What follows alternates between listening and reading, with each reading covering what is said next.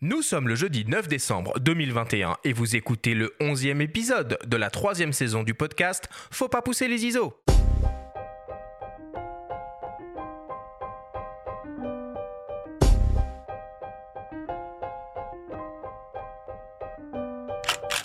Bienvenue sur Faut pas pousser les I S O, le podcast entièrement dédié à l'image pour tous les passionnés de photos et de vidéos.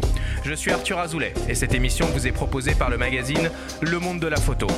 Cette semaine, nous vous proposons une grande masterclass sur la photographie animalière avec le photographe Laurent Baheux qui nous fait l'honneur d'être à nos micros aujourd'hui.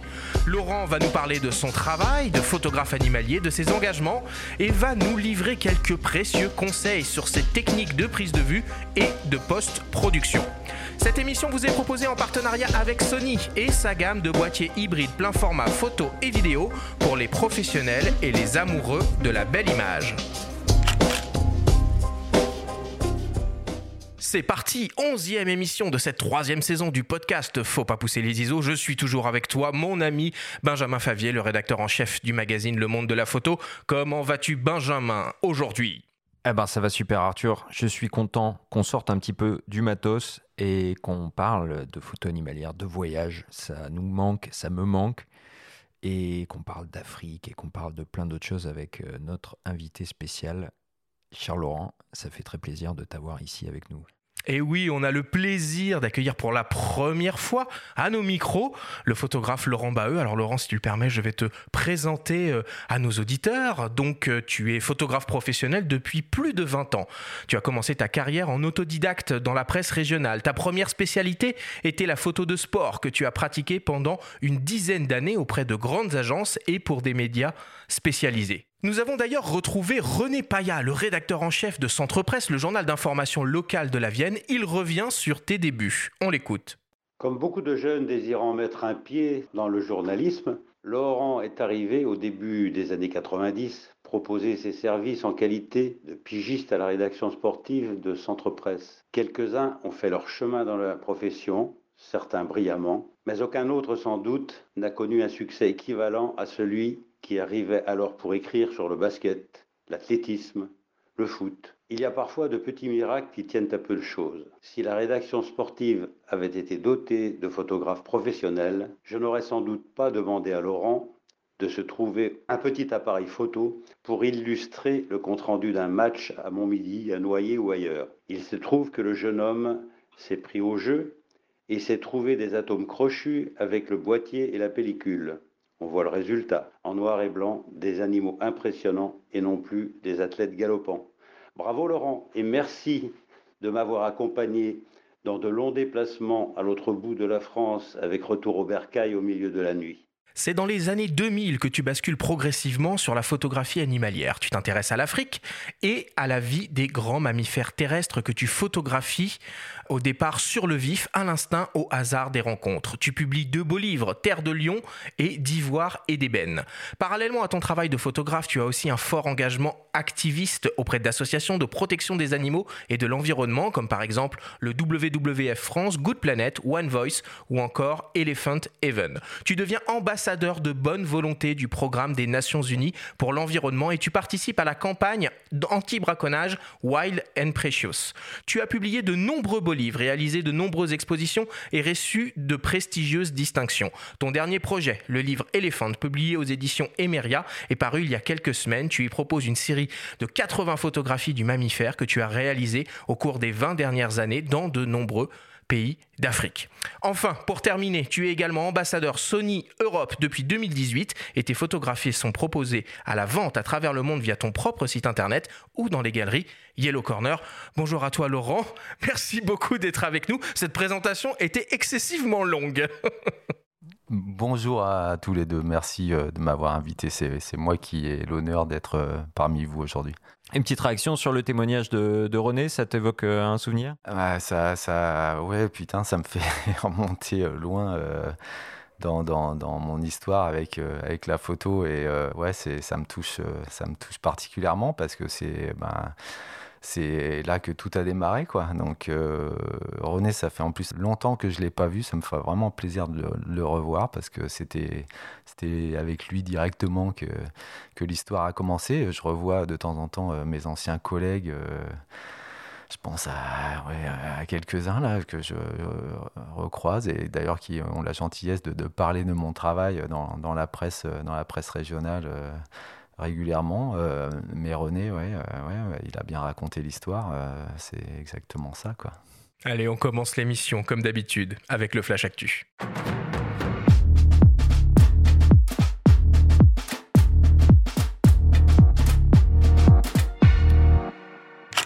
Cette semaine, dans le Flash Actu, Mitakon sort un nouvel objectif Speedmaster, Kodak lance un P A P noir et blanc et un nouveau constructeur propose des cartes C F Express type A. Le Flash Actu vous est présenté par Fox point F R, le site des spécialistes de l'image. Le constructeur d'optique chinois Z-Optics annonce un nouvel objectif Mitakon ultra lumineux à destination des hybrides et capable de couvrir le format vingt-quatre à trente-six millimètres. Il s'agit d'un petit téléobjectif quatre-vingt-dix millimètres offrant une ouverture maximale de f un virgule cinq et décliné en monture Canon R F, Nikon Z, Sony E et les I K M. L'objectif entre dans la catégorie des Speedmaster à cause de sa très grande ouverture et devrait procurer des effets de bokeh saisissants. Il exploite une formule optique composée de neuf éléments répartis en six groupes avec deux verres à faible dispersion et un verre à haut indice de réfraction et utilise un diaphragme circulaire à neuf lamelles. Il s'agit d'un objectif cent pour cent manuel, sans communication avec le boîtier. Il est réalisé tout en métal avec un poids de sept cent soixante-dix grammes et une longueur d'environ dix centimètres.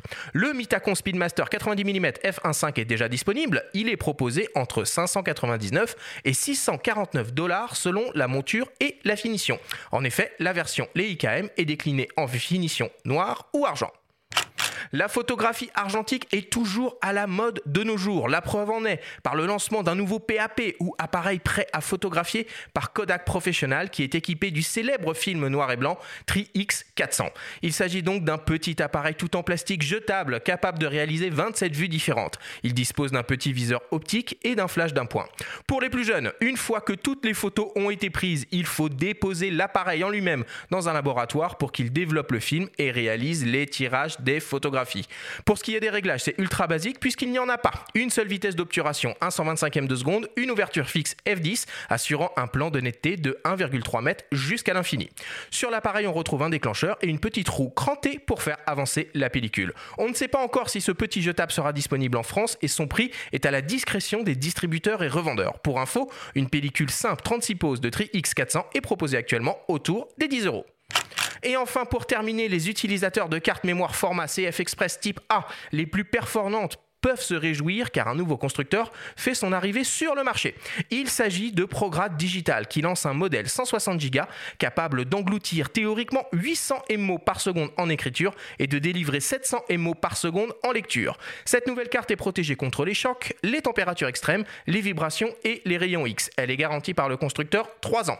Ce type de carte sert avant tout en vidéo pour enregistrer en continu des séquences Ultra H D avec des codecs très gourmands en volume et vitesse de stockage. Le Sony A un et le Sony A sept S trois peuvent exploiter ce type de carte. La carte C F Express type A Prograde cent soixante giga est proposée à l'unité au prix de deux cent quatre-vingt-dix euros ou en pack de deux unités à cinq cent vingt euros.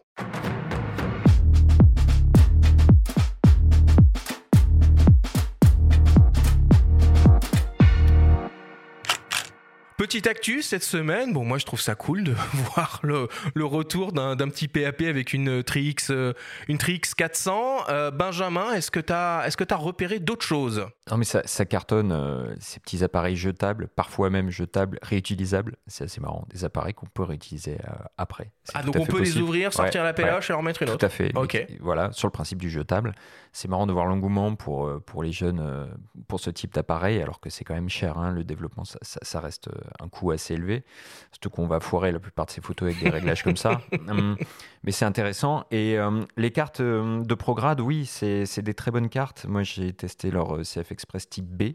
Là, c'est des types A pour les modèles Sony. C'est d'anciens ingénieurs de Lexar, en fait, qui ont monté cette boîte aux États-Unis. Okay. Donc, c'est fiable. Euh, c'est, c'est une très, très bonne marque. Laurent, toi, tu fais toujours un peu d'argentique ou, ou pas du tout ? T'as tourné la page ? Plus du tout, ouais. J'ai ouais. tourné la page assez rapidement, en fait, à cause de...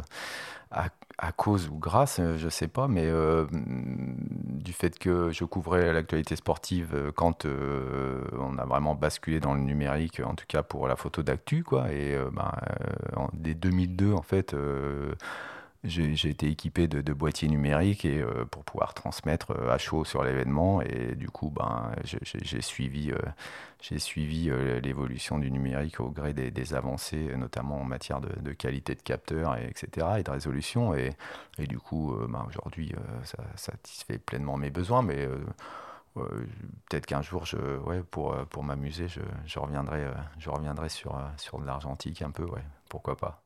Alors Laurent, si j'ai bien compris, tu es ambassadeur Sony. Est-ce que tu as pu tester et mettre la main sur le nouveau soixante-dix deux cent deux virgule huit en version deux? Ouais, j'ai eu cette chance-là, même avant, avant qu'il soit annoncé, avant qu'il soit sorti en fait. Allez, oh. Faut nous appeler hein, quand tu l'as. Je ne l'ai pas eu longtemps, mais euh, j'ai eu, euh, je l'ai eu euh, ouais, euh, une, une semaine ouais, à peu près. Euh, j'ai dû l'avoir une semaine à dix jours et euh, j'ai, bah, du coup, j'en ai profité pour aller faire... Euh, quelques photos euh, d'animaux, c'est bizarre, mais j'ai eu envie de photographier des animaux. Et euh, comme je ne pouvais pas aller très loin, je suis descendu en Camargue et j'ai photogra- photographié des chevaux euh, un peu en mouvement. Et, euh, et voilà.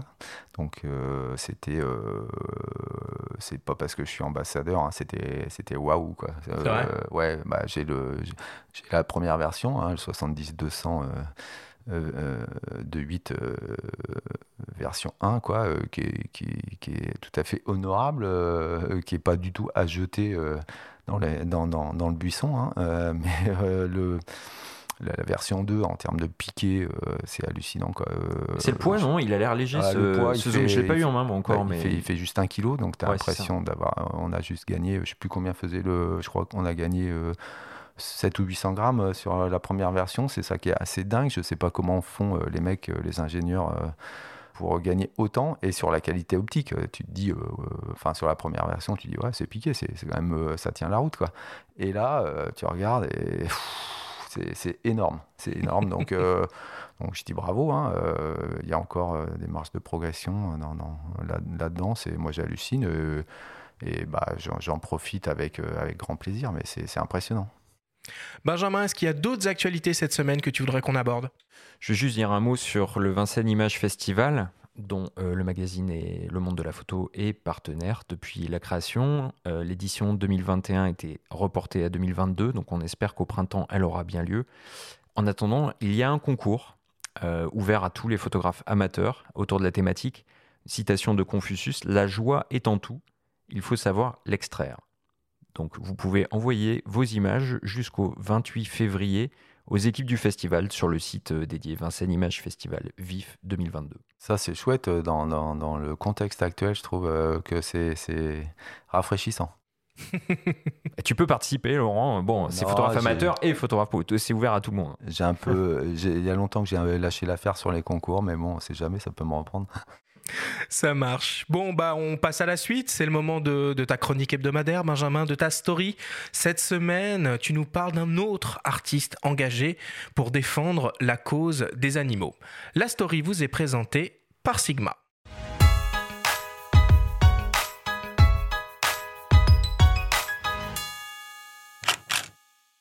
Cela fait plusieurs années que Nick Brandt intègre humains et animaux dans ses compositions. Dans la série Inherit the Dust, la faune sauvage investit sous la forme de tirages grandeur nature, d'anciens habitats transformés en champs de détritus ou en usines. Quelques années plus tard, dans This Empty World, hyènes et éléphants évoluent en couleurs, sous les néons, au milieu de chantiers ou sur des routes défoncées sous les yeux hagards des autochtones.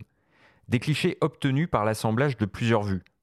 Cette fois, humains et animaux figurent côte à côte sur les compositions noir et blanc compilées dans le dernier livre du photographe britannique The Day May Break, un titre sombre, mais qui suggère aussi qu'il est peut-être encore temps d'agir, suggère Nick Brandt. It's kind of dual interpretation.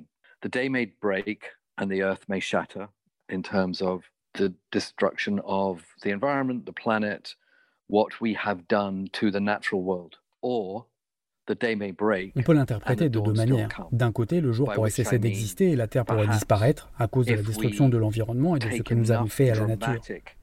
Mais on pourrait aussi voir les choses d'une autre manière. Le jour pourrait cesser d'exister, mais nous n'avons pas encore atteint le point de rupture. Je veux dire par là que si nous mettons en place suffisamment de mesures drastiques, en urgence, nous pouvons toujours espérer un renouveau. Mais à l'heure actuelle, au rythme où vont les choses, il ne fait aucun doute que le ciel va nous tomber sur la tête. Les animaux photographiés ne vivent plus à l'état sauvage. Ils ont été sauvés et ne représentent ainsi pas de danger pour les personnes qui figurent à leur côté, elles-mêmes victimes de la dégradation de leur environnement ou du changement climatique. Chaque composition est envahie d'un épais brouillard, de la fumée, dispersée lors de la prise de vue. They are survivors. The animals are rescues from poaching or poisoning or habitat destruction, and the people have been badly impacted by climate change. They've lost their farms, they've lost their homes, and a couple of cases they lost their children swept away in floods. Les animaux ont été sauvés après qu'on a tenté de les braconner, de les empoisonner ou de détruire leur environnement. Et les gens ont été gravement impactés par les changements climatiques. Ils ont perdu leurs fermes, leurs maisons. Certains d'entre eux ont vu leurs enfants périr dans des inondations ou des cyclones. Mais les êtres photographiés sont vivants. Et tant qu'il y a de la vie, il y a de l'espoir. Quant au brouillard, c'est un artifice visuel qui symbolise le milieu naturel que nous avons connu jadis, qui s'évapore à vue d'œil. Sur quelques images, les animaux sont à moitié cachés par la fumée, comme s'il s'agissait des rêves des personnes photographiées ou d'un souvenir remontant à l'enfance, à une époque où il était possible de voir ces animaux, qui auraient disparu aujourd'hui. Dans ce brouillard, humains et animaux investissent le cadre ensemble. Ils sont liés, partagent le même espace, sur une très petite planète. I could never have made this project with wild animals. It wouldn't have been possible practically. It wouldn't have been safe. These animals and the people are able to be photographed together within the same frame because they are animals that can never be reintroduced to the wild. Je n'aurais jamais pu mettre ce projet en place avec des animaux sauvages. Cela aurait été dangereux. Sur les images, les personnes et les animaux sont photographiés ensemble, car ces derniers ne pourront jamais être réintroduits dans leur environnement naturel. Ils ont été sauvés et pris en charge à un très jeune âge. Ils sont donc habitués à la présence humaine. Le fait de pouvoir mettre les personnes et les animaux en scène fonctionne mille fois mieux que si j'avais effectué un montage sous Photoshop.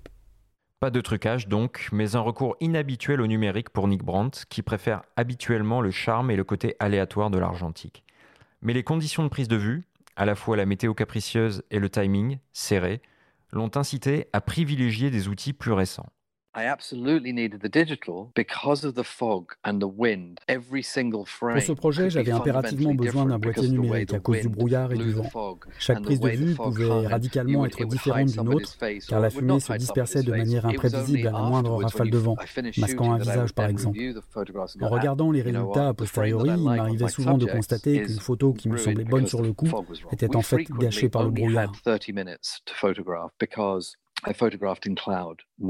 La plupart du temps, nous n'avions que trente minutes pour photographier. Je privilégiais les ciels nuageux avec l'ajout de brouillard. Dès que le soleil pointait, l'atmosphère changeait totalement et cela ne collait plus avec l'effet recherché. Pendant des jours, nous avons eu des successions de ciels bleus. Nous sommes donc évertués à photographier une demi-heure avant le lever du soleil et une demi-heure après le coucher. Il fallait que tout s'enclenche dans ce laps de temps. The Day May Break initie une série au long cours qui va se poursuivre courant deux mille vingt-deux pour montrer les conséquences du réchauffement climatique dans d'autres régions du monde. This is just the first part of a global series. I happened to start in Kenya and Zimbabwe because during COVID, that is where I was able to. Ce n'est que la première partie d'une série au long cours. J'ai commencé par le Kenya et le Zimbabwe, car au début de la crise sanitaire, ces endroits étaient accessibles. En février, je dois me rendre en Bolivie si les conditions sanitaires sont réunies, puis au mois de juin, j'irai en Australie. Petit à petit, cette série à grande échelle montrera les conséquences de la dégradation de l'environnement et des changements climatiques sur les humains et les animaux à travers le monde.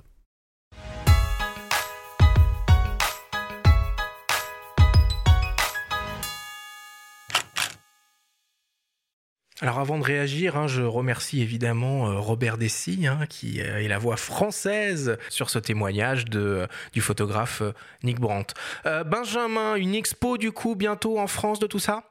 Oui, la galerie Polka programme une expo euh, dédiée à cet ouvrage, à cette œuvre euh, du photographe britannique euh, Nick Brandt. C'est prévu pour fin janvier, si les conditions sanitaires sont réunies à ce moment-là. On l'espère et, et Nick va faire euh, sa venue en France.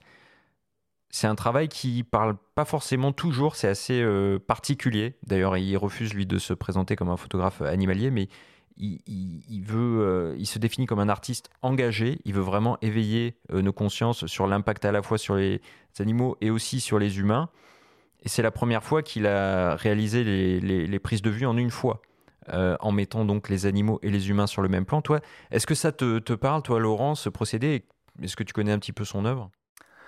Il y a plein de choses qui me parlent là, sur le, le, le travail de Nick Brandt. Euh, d'abord, euh, euh, je rejoins complètement sa vision euh, des choses sur... Euh, sur euh, bah, le, le, l'état, euh, l'état qu'on fait de la planète euh, et la manière dont on traite euh, euh, et les animaux et notre, euh, notre environnement, hein, parce qu'on a quand même un peu oublié qu'on faisait partie de tout ça et qu'on se tirait une balle dans le pied en détruisant, euh, euh, en détruisant la planète, parce que jusqu'à preuve du contraire, on n'en a qu'une et, et, on, et on vit dessus et on en dépend. Donc euh, ça, c'est...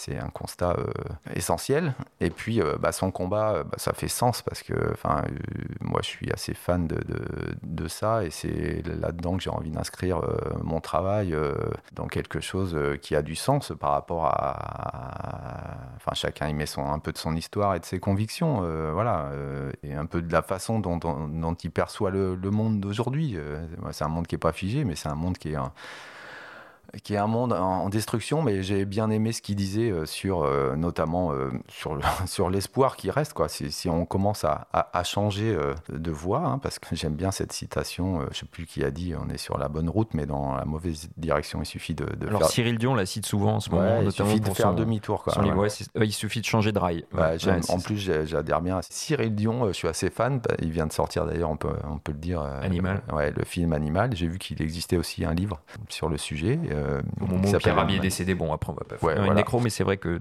y a tout un univers là à explorer, euh, ouais, mais se soucier un petit peu de ces questions là. Mais sur Nick Brandt, sur le travail de Nick Brandt, euh, j'étais assez fan dès le début, euh, notamment euh, bah, euh, moi le noir et blanc me parle un peu plus, même si on n'a pas le même noir et blanc, mais ni, même, ni la même approche avec les animaux, parce qu'ils s'approchent très près, sans téléobjectif, et euh, moi je, suis, je reste plutôt à distance. Là où je suis moins, bon, euh, enfin, je suis moins fan de, de, de sa couleur, mais par contre, ça reste très cohérent dans, dans, dans le message pédagogique essentiel de faire passer à travers son travail. Et ça rejoint d'autres photographes qui euh, font aussi euh, un travail remarquable euh, pour euh, éduquer euh, les populations, parce que je crois que tout passe par là, on a besoin de... Alors, il y a beaucoup d'espoir, je pense, sur, sur euh, les jeunes générations. Et il dit euh, quelque chose d'essentiel, euh, c'est que la nature a un formidable pouvoir de résilience euh, à partir du moment où on la laisse tranquille. Et, et euh, on l'a constaté, hein, euh, ne serait-ce que de manière assez courte, mais pendant euh, les, les, les confinements, par exemple. Le premier ouais, le confinement, premier confinement ouais. Les animaux sont... On, on... se sont réappropriés euh, le territoire euh, de manière assez spectaculaire et assez rapide. Et, euh, et c'est comme ça pour le végétal aussi. Et c'est comme ça. Donc, ouais, nous, on se les repropriait, on se les réappropriait de manière tout aussi rapide après le confinement. Malheureusement, alors. Oui, effectivement. Mais euh, voilà, donc, euh, donc ça, ça fait sens pour moi. Il a dit aussi quelque chose de... Là où je, le re, je me sens assez proche de, de son discours et de... Et de son approche, euh, Nick Brandt, c'est, que, c'est qu'il a, il a dit aussi que tant que l'homme continuera de manger des animaux, euh, il continuera de détruire son, son habitat, son environnement, la planète. Merci Benjamin pour cette, pour cette belle story, comme d'habitude. Je vous propose euh, qu'on fasse une petite pause, une petite respiration. On revient dans quelques secondes après une courte publicité. Vous êtes vidéaste, photographe ou peut-être les deux ? Alors, le Lumix S cinq est fait pour vous. Cet appareil photo est un réel concentré de technologie dans un boîtier ultra compact. Avec son capteur plein format de vingt-quatre virgule deux mégapixels, sa double stabilisation sur cinq axes et l'enregistrement vidéo illimité en quatre K, vous pourrez créer votre plus beau contenu comme un professionnel. Tentez ! Jusqu'à Noël, profitez d'offres exceptionnelles. Jusqu'à neuf cents euros de remise sur de nombreux kits comprenant le Lumix S cinq ainsi que des objectifs polyvalents et lumineux. Modalités et informations disponibles sur le site panasonic point com, rubrique promotion. Nous sommes de retour dans Faut pas pousser les I S O avec le photographe Laurent Baheux pour une grande masterclass sur la photo animalière. Alors en guise d'introduction de cette discussion, nous vous proposons d'écouter le témoignage de Alexandre Demetz, le cofondateur des galeries Yellow Corner. Il nous parle du travail et des images de Laurent Baheux. On l'écoute. Quand nous avons découvert le travail de Laurent il y a, il y a douze ans, qui, euh, qui a été euh, tout de suite un choc pour moi, car pour être tout à fait honnête, j'ai vu beaucoup, beaucoup de, de travail. On m'a présenté beaucoup de choses sur, sur l'Afrique, mais tout de suite, quand on voit le travail de Laurent, la, la, la force qui en émane, c'est sa signature. Il y, a, il y a un travail dans les Noirs qui est absolument unique et qui est le sien. Et, et je peux vous retrouver dans n'importe quelle foire, dans n'importe quel livre, toujours et instantanément, cette signature qui est, qui est son travail. Alors, par la suite, il a forcément été imité. Euh, beaucoup de gens se sont, se sont mis à, à faire un petit peu comme lui, mais il a toujours cette, cette originalité, cette force qui fait pour moi les grands photographes. Tous les grands photographes, en fait, quand, quand vous y réfléchissez, vous n'avez pas besoin de lire une légende pour savoir qui est derrière cette photographie. Et ça, c'est vraiment la particularité du, du travail de Laurent. Nous, au sein de, de Yellow Corner, en plus, il a une, une force qui, qui nous correspond, c'est qu'il y a une universalité de, de son travail. C'est un travail qui parle vraiment à toutes les nations, tous les gens dans le monde entier. Aujourd'hui, on a cent cinquante galeries dans, dans vingt-cinq pays. Et à chaque fois, le travail de Laurent est accueilli avec un enthousiasme, mais extrêmement fort. Et ça, c'est vraiment quelque chose aussi qui caractérise son travail, c'est l'universalité et la façon dont tout le monde apprécie euh, ce, ce travail remarquable. Alors, il dit des choses très intéressantes, hein, ce monsieur, ce côté universalité autour de la photographie animalière. Il y a peu de domaines de photographie où on retrouve ça. Finalement, c'est une photographie qui parle à tout le monde, qu'on soit amateur de photographie ou non. Et surtout tes images, a priori. Et surtout tes images, a priori, ça avec cette quoi, signature... Ce, ce Alors, je suis toujours assez étonné. Alors, je suis, je suis euh, touché hein, par ce que dit euh, Alexandre Demetz, et, euh, parce qu'on a une histoire ensemble, voilà, qui, est, qui, est, qui, qui se poursuit et qui est, qui est, qui est très sympa. Et, euh, et j'en suis très reconnaissant. Euh, ça fonctionne, ça fonctionne entre nous, ça c'est chouette. Sur l'universalité, pardon. Euh, c'est euh, la photo, c'est un langage, quoi. C'est un langage euh, qui, qui peut être compris dans le monde entier sans, sans, sans mettre des mots dessus. Donc c'est, c'est pour ça que j'ai, ce, ce, ce média m'a séduit et m'a, m'a fasciné, quoi. C'est, c'est, voilà, c'est un langage que, que tout le monde peut comprendre, que tu parles chinois, russe ou anglais ou japonais. Voilà, tu comprends par l'image des choses, tu, tu, tu, fais, tu fais passer des, des messages. Donc, euh, donc ça, c'est, c'est super. Sur le, sur le noir et blanc, sur la force du noir et blanc, je crois que beaucoup de gens, tu vois, on parle d'une masterclass avec Laurent Baheux, mais euh, enfin, euh, moi, je, je, j'ai toujours un peu de mal avec ça parce que je me considère pas comme un maître de la photographie, quoi. Ça serait oublier euh, tout, euh, tout euh, mes illustres prédécesseurs. Je crois que les gens ont pas, ont, oublient assez facilement euh, ce qui s'est passé euh, avant.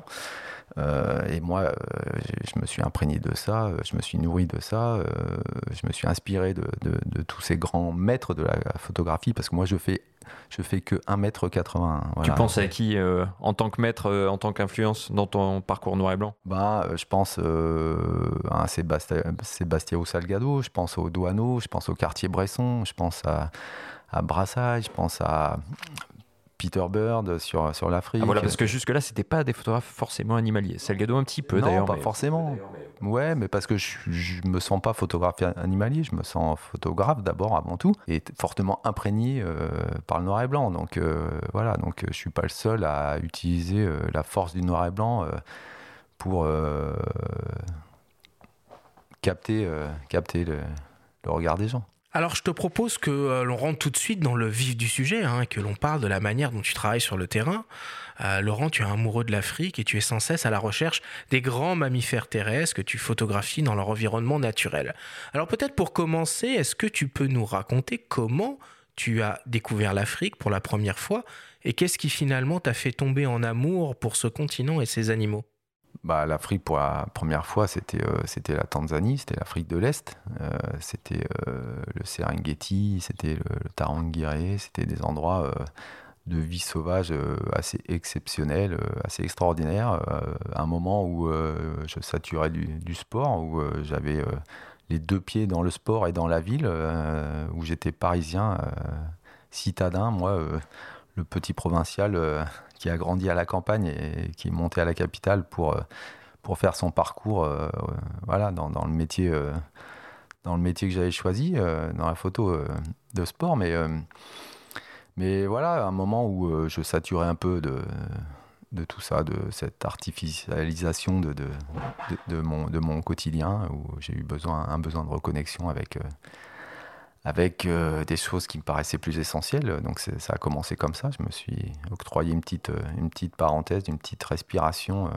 C'était quoi, deux mille deux, c'est ça ? deux mille deux, ouais, mmh. ouais, en Tanzanie, sur un, un séjour de, d'une dizaine de jours, euh, à la manière d'un, d'un, d'un touriste lambda, j'ai envie de dire, mais, mais bien équipé quand même, parce que les photographes de sport, euh, j'avais quand même sorti l'artillerie lourde, et notamment euh, le six cents millimètres, et j'avais euh, déjà euh, un boîtier numérique, et puis euh, toute, la plane- toute la panoplie d'optiques qui, qui, qui vont, vont avec, donc, euh, et puis avec des, surtout des, des rêves plein la tête, quoi.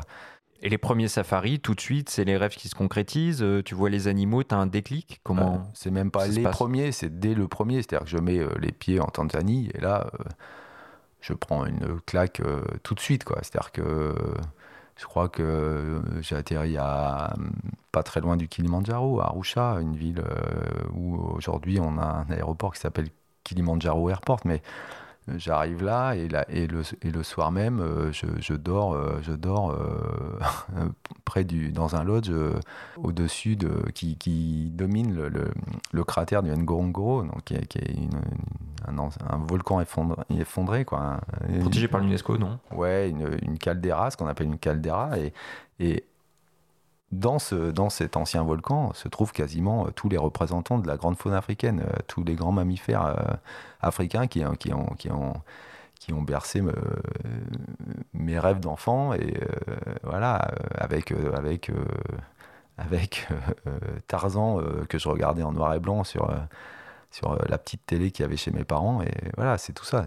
Donc, euh, donc j'arrive là et... Euh, Et il y a tout ça à mes pieds, quoi. Euh, tout ça dans, dans euh, tous, ces, tous ces animaux. Et c'est moi qui suis euh, invité euh, chez eux, quoi. C'est, c'est, faut se rendre compte quand même de, de ce qu'est la réalité de, de, de ces coins d'Afrique. Je veux dire, on ne parle pas de, de, de parcs animaliers euh, qui ont été créés par l'humain. On parle d'endroits qui, euh, aujourd'hui, sont protégés euh, des activités humaines destructrices, où euh, il peut y avoir un tourisme euh, peut-être un peu trop important parfois, mais on parle d'endroits où les animaux ont toujours vécu, euh, dans un habitat sauvage, euh, et, et ils sont là, et à un moment on s'est dit, bah, il faut préserver ces lieux, parce que c'est juste exceptionnel, et effectivement c'est classé au patrimoine mondial de l'humanité. Euh.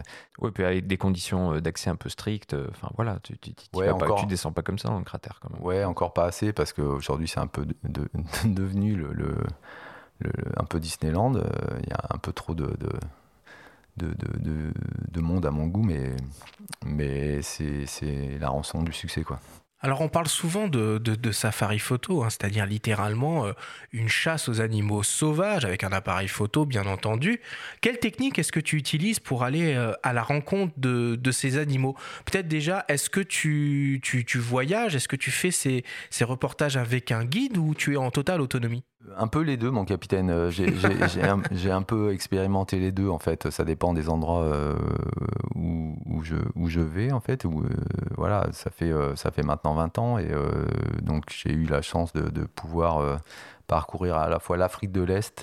Et, euh, c'est-à-dire qu'il y a, il y a plusieurs Afriques, en fait. Hein. Moi, j'ai essentiellement... Euh, Euh, parcouru l'Afrique de l'Est et l'Afrique australe euh, pour aller euh, faire ces, ces photos des grands mammifères avec, dans des habitats euh, naturels euh, un peu différents. Euh, il y a une diversité de, de paysages et de, de géologie euh, assez différente entre, entre l'Est et l'Austral de l'Afrique, et même entre les, les, les pays euh, de l'Austral. Il peut y avoir des grosses, des grosses différences de, d'habitat, mais... Mais voilà, je connais pas, par exemple pas du tout euh, l'Afrique de l'Ouest, où on a, euh, où l'humain a énormément décimé les populations euh, d'animaux sauvages. Donc euh, c'est une des raisons pour lesquelles je, je n'ai pas été euh, euh, du côté de, de l'Ouest, même s'il y a quelques euh, poches euh, où on pourrait euh, éventuellement euh, observer et photographier, mais ça c'est, c'est très restreint. Et alors qu'en Afrique de l'Est, il euh, y a eu euh, une volonté de préservation euh, qui arrivait un peu plus tôt, et euh, où on a euh, du coup euh, encore une densité euh, animale euh, suffisamment importante pour pouvoir, euh, pour pouvoir euh, voilà, se régaler, j'ai envie de dire. Et malgré ton expérience et toutes ces années de, de safari euh, et d'observation au plus près de la faune africaine, tu as toujours besoin d'un guide sur le terrain ? pour les repérer. Donc du coup, oui, pardon, sur le, sur le, alors, soit, alors j'ai expérimenté effectivement euh, seul, euh, on peut faire des photos, euh, voilà, mais euh, sur l'Afrique de l'Est, j'y vais plus avec, euh, avec, euh, avec Maurice, avec, euh, ça fait quinze ans que, que voilà, principalement sur le, sur le Kenya, où, je, où on fait le, le parcours ensemble, où on forme euh, une équipe et où lui... Euh, Lui, bah, il a grandi euh, au milieu de tout ça. Je veux dire, euh, pour aller à l'école, euh, il traversait, euh, il traversait euh, des, des bouts de, de bouche où il pouvait y avoir des éléphants, des buffles euh, ou des lions. Donc euh, voilà, il est imprégné de tout ça. Le et bouche, c'est la savane, quoi. C'est le bouche, c'est, c'est, c'est la savane, c'est euh, la savane arbustive d'Afrique de l'Est, c'est, c'est l'habitat, euh, voilà. Donc lui, il va repérer euh, le petit oiseau que tu vois pas à cent mètres, euh, il va bah, t'énerver, il va te dire ah, « tu, tu vois pas là, derrière le, le, les feuilles là ?» C'est un peu ça. Alors moi, les petits oiseaux, je les cherche pas trop, je suis plus attiré par les, les, gros, les gros mammifères et de temps en temps les gros oiseaux aussi. Euh, voilà, mais euh, il va m'en... Il va, repérer, euh, il va repérer un caméléon euh, dans, dans, dans un arbuste, euh, c'est juste euh, assez incroyable, quoi. Je pense qu'on n'a pas, on n'a pas les mêmes yeux, quoi.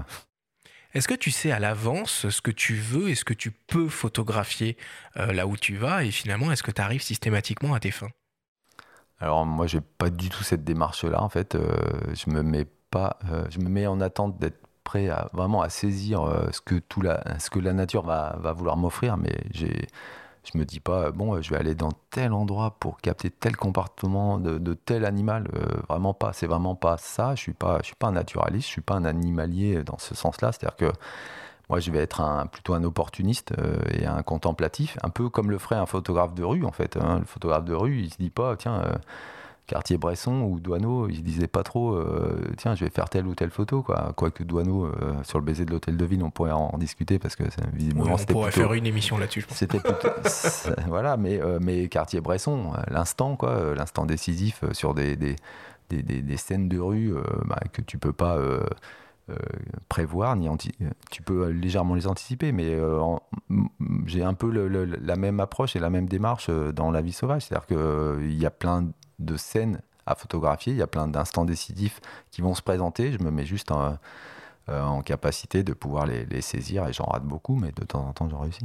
On t'a quand même connu à tes débuts pour tes photos de lions principalement, tu t'es pas, il y a pas des animaux qui te parlent plus que d'autres ou euh, il y en a qui sont plus photogéniques avec la crinière. Bah, quand, tu parles, quand tu parles d'Afrique, euh, si tu photographies pas d'animaux, euh, c'est que, je sais pas, ou tu détestes les lions, tu as eu une mauvaise, une mauvaise expérience avec eux, euh, ou, euh, parce que sinon, euh, comment rester insensible euh, face à un lion, quoi. C'est, c'est des rencontres qui te marquent, euh, je veux dire, c'est un des, c'est un des plus gros prédateurs euh, terrestres, euh, c'est un animal magnifique, euh, ouais, tu parles de sa crinière, voilà, c'est, c'est une présence euh, que tu peux pas occulter, quoi. C'est, t'es, t'es face à, j'ai envie de dire à quelqu'un, t'es face à un individu qui est, qui est, qui est beau, qui est euh, puissant, qui est, qui est fort, qui est, qui est, qui est plus fort que toi, euh, et voilà, t'as un, t'as un rapport à, à l'animal, à, au monde sauvage, euh, ça c'est, c'est vraiment le symbole de, de, de la toute-puissance du, du monde sauvage. Mais parce que tu, il est à la fois fort, puissant, tout ça, mais tu peux l'approcher très près finalement, même dans ses safaris. Et quel matos tu utilises ? T'es toujours à la longue focale ou des fois tu mets un... Mais alors ça, c'est une question qui, qui revient très souvent et à comprendre que euh, l'animal sauvage dans son habitat euh, naturel, ben, c'est, euh, c'est lui qui choisit euh, la rencontre, euh, c'est lui qui choisit la distance, c'est pas le photographe, quoi. Et ça, moi, ça me plaît en fait, c'est, c'est cette part de, de, d'inconnu, de, de hasard, de chance. Euh, et j'aime cette euh, humilité de me dire, bah, c'est pas moi qui, qui, qui, qui a toutes les cartes en main, c'est pas moi qui a ce pouvoir-là sur l'animal sauvage. C'est, je suis invité chez lui, je, je me suis invité chez lui, c'est même pas lui qui m'a invité. Je me suis invité chez lui, c'est lui qui décide, c'est normal, quoi. C'est, il décide si, euh, s'il tolère ma présence, s'il a envie de voir ma gueule ou pas, s'il si, euh, il a envie de s'approcher ou pas, ou s'il a envie de se, se, s'éloigner, de partir.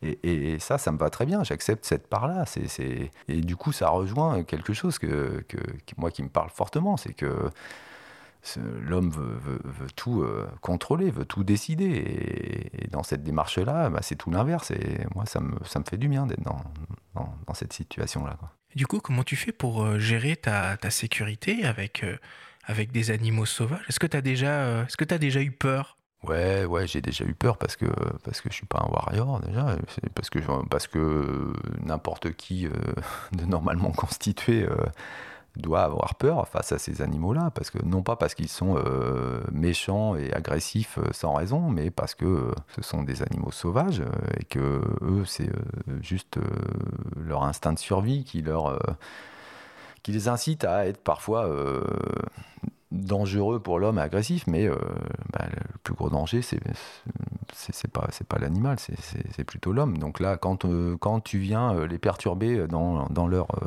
chez eux quoi, dans leur maison, hein, tu, je prends l'exemple. Alors on pense souvent au, alors oui, je me suis fait des frayeurs avec les éléphants qui peuvent charger, mais parce que euh, tu te fais charger par une matriarche, parce que tu te retrouves au milieu euh, D'un, d'un troupeau et que t'as pas vu que euh, à ta gauche il euh, y avait euh, des éléphanteaux qui n'avaient pas encore traversé euh, la piste que tu empruntais et que la matriarche elle était devant et qu'elle se retourne sur toi parce qu'elle euh, ressent ta présence comme euh, une menace euh, parce que tu coupes la route à, aux éléphanteaux qui la suivaient, donc euh, c'est normal quoi. C'est un réflexe de, d'instinct maternel euh, protecteur où elle te dit euh, elle te fait rapidement comprendre que euh, que t'es pas au bon endroit au bon moment, voilà, c'est juste ça. Et après, euh, sur d'autres, avec d'autres espèces aussi, euh, parce que en fait, euh, tu t'es rentré dans leur zone de confort. Et mais je pense que il suffit juste pour le comprendre de se mettre à la place de l'animal. C'est-à-dire que est-ce que nous, est-ce que toi, euh, si euh, on s'invite chez toi et qu'on vient se coller à à quelques mètres de toi pour te tirer le portrait, alors que t'as t'as t'as pas été euh, on t'a pas demandé ton avis, euh, est-ce que tu te sentirais pas euh, un peu agressé quoi? Du coup, tu as une, t'as une super bonne connaissance des espèces, de, leur, de leurs habitudes. Est-ce qu'il y a des moments euh, qui sont à privilégier pour pouvoir les photographier? Je pense par exemple peut-être à une période de reproduction, à une période de chasse, un moment où ils se nourrissent, je sais pas. Alors moi, je suis pas naturaliste, je suis pas scientifique non plus. Je je, je suis pas dans une étude euh, des, des comportements. Euh, je, évidemment, euh, au fil des années, euh, au bout de vingt ans, euh, j'ai compris quelques, j'ai appris et compris euh, pas mal de choses sur les animaux. Mais euh, ouais, il y a des, il y a quelques moments privilégiés. Mais euh, l'expérience m'a appris euh, que en fait, euh, plus tu euh, cherches des moments précis à photographier, et moins tu y arrives quoi. C'est-à-dire que mes meilleures photos, la plupart du temps.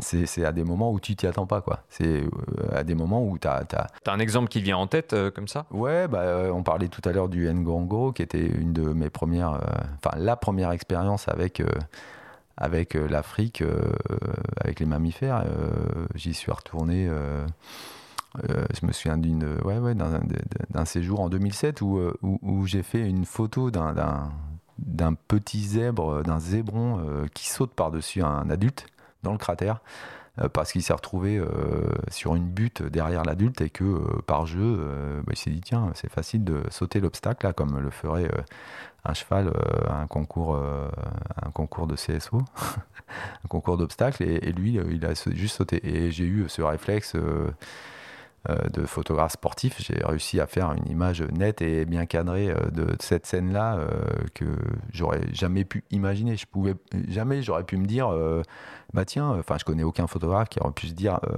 je, tiens je vais aller dans le cratère du Ngorongoro ou n'importe où ailleurs en Afrique pour faire un petit zébron qui saute par-dessus un adulte. Alors je, je, je souhaite bon courage à celui qui veut faire la même image que moi, euh, ça va être compliqué. J'ai eu beaucoup de chance et, et voilà, et j'ai eu le bon réflexe et je me suis trouvé au bon endroit au bon moment, mais j'aime, j'aime ces situations-là et c'est là où, c'est quand en fait tu n'attends rien que, que les choses se passent euh, la plupart du temps quoi. Alors que quand tu essaies de provoquer, de forcer ta chance et de provoquer les choses, ça marche, euh, enfin moi ça marche rarement en tout cas.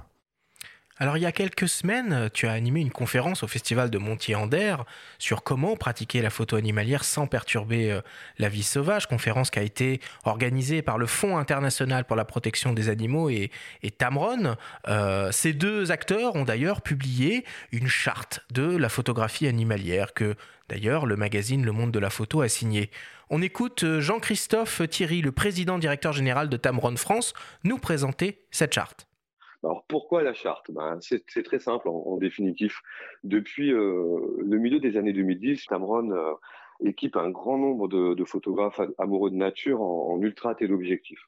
Naturellement, on a gagné en maturité et puis on s'est demandé mais comment faire bien notre travail, comment le faire de manière éthique. Donc, on, on s'est rapproché de, de I F O un peu pour modéliser les bons comportements des photographes euh, à adopter euh, en, en milieu naturel. Donc, ça a donné la naissance, euh, la naissance à la charte, voilà, tout simplement. On en est assez fiers parce que ben, c'est un joli travail qu'on fait un petit peu hors champ avec les équipes d'I F A O, qui sont des gens vraiment passionnés et très agréables. Voilà, donc maintenant, notre, notre but, notre objectif, c'est qu'elle soit lue, qu'elle soit diffusée et qu'elle soit comprise, expliquée sur le lieu de prise de vue. Voilà, on a d'énormes projets en cours, les sélections d'ambassadeurs, les, on a beaucoup de, de sociétés qui viennent de, de, de milieux connexes à la photographie. J'entends le, ben, le voyage, euh, la presse avec le monde de la photo, il y a des photographes qui nous sollicitent, voilà, pour faire vivre. Donc en fait, d'une idée naturelle et d'une idée simple, en fait, qui est de, de bien faire les choses en respect avec notre environnement, on se retrouve en, au milieu d'un, d'un, d'un, d'une sorte de tourbillon, d'un effet boule de neige, et, et très sincèrement, on en est assez fiers. Alors Laurent, cette charte, elle va, elle va dans le bon sens, évidemment. Quelles règles tu pourrais, quelles règles ou quels conseils euh, tu pourrais donner aux, aux, aux photographes euh, pour respecter les animaux, les animaux et leur environnement quand ils sont euh, en safari, qu'ils soient en Afrique ou ailleurs d'ailleurs? La première chose qui me vient, c'est euh, je me dis que cette charte-là, euh, on devrait... Euh Obliga- obligatoirement la distribuer à, aux millions de chasseurs qui ont un permis de, mmh. de tuer euh, parce que le pire, le pire des photographes fera, fera jamais pire que le, le meilleur des chasseurs, vous voyez ce que je veux dire. mmh. euh, donc ça serait bien. Alors après, effectivement, euh, des mauvais comportements chez les photographes euh, de nature euh, peuvent perturber la, la, la, la vie sauvage, mais jamais moins que de se balader avec, euh, avec une arme euh, pour, détruire, euh, pour détruire et tuer, quoi. Certes, ouais, non, c'est vrai, on n'ira jamais jusque-là, euh, mais j'avais pu témoigner quand même dans le Pantanal de certaines scènes absolument hallucinantes où j'avais comptabilisé jusqu'à vingt-cinq bateaux de gens en train d'observer euh, un couple de jaguars, et en les suivant, empêchant même ces, ces jaguars de traverser le fleuve à la nage. Les bateaux se retrouvaient en travers, donc on n'est certes pas sur euh, du meurtre ou de la chasse, comme tu le dis là. Néanmoins, on est sur une perturbation majeure euh, de leur euh, habitat et de leur écosystème. Complètement d'accord. C'est pour ça que j'ai trouvé cette initiative euh, vraiment très intéressante, et que c'est pour ça que j'ai accepté de participer à cette euh, conférence qui a, qui a eu lieu à, à Montier-Ander. Effectivement. Et puis en plus, euh, bah, au gré de la discussion, là, tu vois, tu apportes un autre, un autre témoignage qui rejoint, euh, qui rejoint euh, ma vision et mon expérience. Tu peux, que tu as dû euh, voir en Afrique, au ouais, pied d'un arbre, des léopards, je sais bah, pas, voilà, des, effectivement, des jeeps, euh, quand, quand, quand des guides n'ont pas, euh, ne respectent pas les règles et n'ont pas suffisamment d'éthique pour comprendre ce que je disais tout à l'heure, que quand tu rentres... Euh, Trop, quand tu t'approches trop près, quand tu rentres trop dans la zone de confort de l'animal, il se sent euh, agressé et tu le perturbes fortement. Donc, euh, et euh, à cette conférence, il y avait aussi euh, un photographe euh, qui, qui photographie le monde marin, et on était d'accord, et son témoignage m'a fait prendre conscience que en fait, c'est la même chose aussi euh, euh, sous l'eau, euh, un univers que je connais pas du tout, mais où euh, pareil, euh, si on s'approche trop des... Des, des, des mammifères marins, on, on, les, on, les, on les perturbe fortement. Et donc, euh, ouais, c'est, c'est, c'est hyper, euh, hyper intéressant. C'était, c'est une première, c'est une nouveauté, mais euh, faire prendre conscience que euh, bah, nos actes ont des, ont des conséquences sur, euh, sur la vie des, des animaux, bah, ça serait bien que ça s'élargisse euh, énormément, et pas qu'aux photographes de nature, quoi. Alors si on veut en savoir plus sur, sur comment tu travailles sur le terrain, il y a un documentaire qui va être diffusé le, le vingt-neuf décembre prochain à dix-neuf heures quarante-cinq pour être précis, sur Ushuaïa T V, dans lequel on peut te suivre en Afrique à la recherche de trois félins emblématiques. Christophe Sommet, le directeur d'Ushuaïa T V, nous parle de ce programme. On l'écoute. Avec la chaîne Ushuaïa T V, on est très attentif euh, à, à, à la beauté, à la magnificence des images. Donc tout l'univers de Laurent, évidemment, euh, nous parlait. Euh, et euh, évidemment, ce qui tient aussi à cœur à la chaîne, c'est euh, le message, euh, l'engagement, la protection de la planète, la protection de la biodiversité. Donc arriver à faire, euh, avec tous ces petits ingrédients, euh, cette belle recette qu'a été euh, le, le documentaire Félin noir sur blanc, euh, pour moi, voilà, une évidence a priori. Euh, un, un beau travail d'équipe euh, en, en termes de production, et euh, finalement euh, un, un espèce d'ovni, euh, je dirais, audiovisuel, euh, puisque évidemment le parti pris de faire un doc Euh, en, en deux mille vingt, deux mille vingt et un, en noir et blanc, on diffusait à la télé. Euh, fallait quand même avoir des, bon, enfin, en avoir des, des, des bonnes, quoi, des belles. Et, euh, et, et on, a, on, on a pris ce risque-là, entre guillemets, euh, de le faire. Et franchement, on ne s'est vraiment pas trompé. L'immersion euh, avec Laurent euh, dans cet univers africain, à la recherche de trois félins emblématiques, Euh, voilà, quelque chose de magique. Et le regard du photographe, il est forcément intéressant euh, parce que euh, bah, c'est son job, hein, euh, d'aller euh, choper les, les, les images, euh, parfois passer des heures entières à, à attendre euh, que quelque chose se, se, se passe. Et je ne sais pas si Laurent a une chance particulière, euh, en tout cas, il a, il a des, des, des heures entières d'attente euh, pour choper les belles images, mais il arrive, voilà, à faire les. Pour moi, c'est des. Les, les, Quoi, les visuels euh, parmi les plus beaux euh, de, de ce qu'on peut faire en termes de, de photographie animalière. Donc si je comprends bien, ce documentaire sera entièrement en noir et blanc. Le noir et blanc, c'est euh, en quelque sorte l'une de tes signatures visuelles, quelque chose de très important pour toi, que tu as appris à maîtriser, non pas en safari, mais sur les bords des stades, à l'époque où tu étais photographe sportif. Nous avons rencontré Alexandre Sicot, l'ancien rédacteur en chef d'Attitude Rugby. Il nous parle de la volonté du fondateur du magazine, Michel Biraud, de proposer des images de ce sport différentes. On l'écoute. L'arrivée de Laurent à Attitude Rugby a correspondu à une période où Michel Biraud, le fondateur du magazine, qui était aussi photographe, a souhaité prendre des distances euh, par rapport au terrain et à ses photos d'action. Il a donc cherché des, des photographes capables de le suppléer sur, sur ce genre de travail, et Laurent faisait partie des, de ceux qu'il aimait, euh, qu'il aimait bien et dont il appréciait le travail. Et je crois que ce qu'il appréciait particulièrement dans, dans celui de Laurent, c'était, euh, c'était son, son sens du, du cadrage et de la composition qui était déjà, euh, qui était déjà marqué. Et pour Laurent, je crois que c'était une des premières fois où il a pu euh, apprécier euh, son travail, euh, son travail en noir et blanc. Alors, je ne sais pas si ça a été un, un déclic, euh, déclic majeur pour lui, mais en tout cas, je crois que ça l'a sensibilisé à, à tout ce que le noir et blanc pouvait, euh, pouvait offrir en termes de, en termes photo, quoi, et de rendu photographique. Et, et voilà. Et je, je, Je pense que ça, pour lui, ça l'a, ça l'a, ça l'a aidé dans son, dans son travail euh, futur. Alors, le documentaire Félin noir sur blanc, on pourra le voir euh, le vingt-neuf décembre, entièrement tourné en noir et blanc. On te voit d'ailleurs avec Maurice, euh, ton fidèle, ton fidèle guide. Et tout ça revient à l'époque où tu photographiais euh, encore de euh, l'actualité sportive en noir et blanc pour Attitude Rugby. Finalement, c'était ça le déclic, comme le disait Alexandre Sicot. Ouais, chronologiquement, il y a tout ça, mais euh, d'abord, je voudrais quand même profiter de, de, de ce qu'a dit Christophe Sommet, là, euh, euh, qui a cru à ce projet-là, quoi. Euh, et je voudrais euh, remercier, donc, évidemment, Christophe euh, euh, et euh, la chaîne Ushuaïa, euh, parce que, euh, parce que, ouais, c'était... Euh, c'était euh, quelque chose qui euh, bah, le noir et blanc, voilà, c'est euh, souvent euh, en fait j'ai vécu la même chose quand euh, j'ai voulu euh, commencer à, à faire euh, à faire euh, des livres sur euh, euh, sur mon travail euh, sur l'Afrique en noir et blanc. euh, les, les éditeurs euh, beaucoup ont été frileux, euh, ont, ont trouvé ça euh, intéressant ou beau, etc., mais euh, m'ont opposé que c'était pas forcément euh, grand public et que c'était risqué euh, De, de faire un ouvrage euh, qu'avec du noir et blanc. Donc, Or toi, euh, tu fais plus du tout de couleur. Non, je fais plus du tout de couleur, et j'en ai, j'en ai finalement peu fait, à part, à part dans le sport, parce que c'est ce qu'on me demandait euh, obligatoirement. Euh, sauf euh, chez sauf Atti- Michel Biraud. Sauf Michel Biraud, euh, voilà, chez Attitude Rugby. Euh, sur la partie, avant que j'oublie, sur la partie euh, félin euh, noir sur blanc, alors c'est, c'est un film euh, donc, qui, est, qui, qui est rediffusé le vingt-neuf décembre, mais qui... Euh, a été présenté pour la première fois donc, euh, sur Ushuaïa T V en mai, pendant le mois de l'Afrique. Et euh, je voudrais quand même dire qu'à l'origine du projet, euh, c'est euh, Alexandre Soulier qui a eu cette idée de faire euh, un film sur euh, mon travail, ma vie, mon œuvre, euh, voilà, sur ma quête photographique, et notamment à travers, euh, le, voilà, à travers les félins, à travers le lion, euh, ma quête du lion, euh, du léopard et du, et du guépard en Afrique.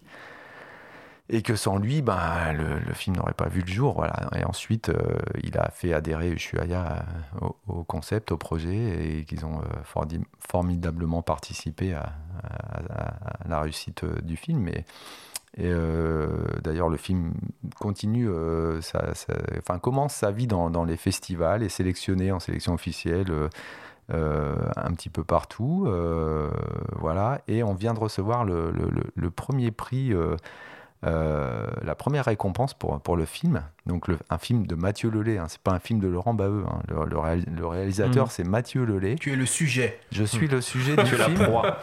Je suis la proie, mais euh, voilà, c'est, j'ai été filmé. Euh, ce, ce film a été réalisé par Mathieu Lelay, euh, avec qui euh, voilà, euh, on, on a vraiment, enfin, euh, j'ai vraiment bien accroché avec, avec Mathieu. On, on est sur la même longueur d'onde et on a passé euh, un mois euh, ensemble euh, sur le terrain, euh, au milieu des lions. Euh, pour ce film, et c'était, c'était chouette. Et dans ce film, on te, on te voit donc du coup bosser, on te voit shooter. Si tu peux nous dire un mot sur ton sac photo, le contenu de ton sac photo, ça, ça intéresse souvent les auditeurs aussi, qui se demandent, bah tiens, il bosse avec quoi, euh, quel genre d'optique il utilise euh, sur le terrain, on te voit manipuler des, des grands euh, télés, euh, enfin un peu tout. Est-ce que tu peux nous décrire un petit peu ce que tu as? Ouais, alors sur le terrain, donc, quand il n'y a pas euh, Mathieu et Thiago, il y avait un, un, un, en fait deux caméras pour le, pour le film, euh, complètement euh, tout le temps braqué sur moi, mais voilà, et sur Maurice, parce que Maurice, c'est, ça, c'est pas mon guide, c'est, euh, c'est, c'est, c'est, j'ai plus envie de dire c'est mon frère, quoi. Euh, c'est mon frère et c'est, euh, c'est, c'est mon compagnon de route, euh, mais c'est pas mon guide. Euh, parce qu'aujourd'hui, ouais, il, il, il comprend euh, comment euh, j'aime photographier, euh, ce que j'ai envie de... Enfin, euh, quel, quel euh, rapport à, à l'animal j'ai, et du coup, euh, ça conditionne plein de choses. Et, et on, voilà, sans se parler, on se comprend, et il sait comment... Euh, voilà, euh, il va savoir comment orienter le véhicule en fonction ouais, de la lumière, et cetera. Ouais, c'est ouais. ça, exactement, aussi. Ouais. Et puis surtout la distance, et euh, perturber le moins possible euh, les animaux, et cetera. Être... Euh, Voilà, une démarche plutôt de retrait. Et puis euh, sur la partie photo, ben, euh, j'ai euh, cette chance formidable euh, d'être ambassadeur Sony, donc euh, j'en profite, euh, j'en profite bien, et je les remercie aussi parce que ben, j'ai euh, du coup beaucoup de matériel, euh, et notamment euh, euh, ben, quand je veux, j'ai, j'ai un, un six cents millimètres, voilà, six cent quatre, euh, j'ai euh, en termes de boîtier... Euh, Alors pour les optiques, évidemment, euh, j'utilise aussi, euh, je ne sais même plus, deux cents six cents. Ouais, euh, deux cents six cents. Ouais. deux cents six cents, pardon, chez Sony, qui est euh, très léger, très maniable. Euh, voilà, même si le six cents fixe, le six cent quatre est aussi très léger. C'est-à-dire que euh, quand je parlais de mon premier séjour en Tanzanie où j'avais un six cents dans les mains. Euh, ah, c'était les réflexes à l'époque. Ouais, c'était du réflexe, et puis le six cents, il faisait six, au moins six kilos, quoi, et euh, juste, le, juste, euh, il faisait juste le, l'optique. Aujourd'hui, euh, chez Sony, euh, le, le six cents, il doit faire trois kilos, euh, à peine, ouais, autour de trois kilos, donc ça, c'est, j'ai l'impression d'avoir un, un trois cents dans les mains plutôt qu'un six cents, enfin, moi... Moi qui ai atteint le demi-siècle et qui ai connu des, des optiques très lourdes sur le sport et des, des, les, qui utilisent principalement des, des longs télés, ça c'est, c'est, c'est chouette. Et puis le deux cents six cents, et puis le cent quatre cents qui est aussi assez fantastique et très polyvalent. Et là, moi quand j'utilise des, même le deux cents six cents, enfin toutes ces optiques qui paraissent lourdes à certains, mais de par mon histoire avec la photo, j'ai l'impression d'avoir des... des Des, des tout petits jouets dans, dans les mains, très légers, très maniables. Donc voilà. Et après, je vais descendre. Euh, alors, je ne suis pas très grand angle, hein, même si j'en ai un dans le sac. Euh, voilà, je vais, quand je descends déjà, au, alors j'aime beaucoup les, les, les très grandes ouvertures. Donc euh, j'ai la chance d'avoir un quatre-vingt-cinq, euh, un quatre, d'avoir un cent trente-cinq, euh, un huit, d'avoir des choses comme ça. Donc ça, euh, ça je, je me régale avec ça. Euh, voilà, les... ma, ma première optique, euh, ma première optique euh, grosse optique, euh, euh, en l'occurrence c'était sur le sport, c'était un deux cents un virgule huit. Euh, ça, ça, pff, ça, ça me plaisait beaucoup. Et donc voilà, les, les, je suis assez fan des, des, des très grandes ouvertures, euh, que j'utilise plein pot, c'est-à-dire vraiment euh, à pleine ouverture, à un un huit, à un quatre... Euh, Ça, ça marche la détection des yeux par exemple sur les boîtiers, tu t'en voilà, sers ça sur les animaux? Assez dingue ça. Ouais, parce qu'à pro... grande ouverture ça peut être utile. Ouais, non mais les, les progrès qui ont été faits là-dessus, parce que oui, quand tu as une, une profondeur de, de champ, une zone de netteté qui est, qui est très réduite, euh, Euh, c'est assez bluffant en fait. T'as un mode, t'as un mode animal euh, dans, dans, dans, dans tes réglages d'A F quoi, et il va, il va sélectionner ouais. l'œil et ça marche euh, quasiment sur tout quoi. C'est-à-dire que euh, là, euh, tu vois, j'étais euh, sur un séjour euh, africain, euh, j'étais au Kenya euh, au mois de euh, d'octobre.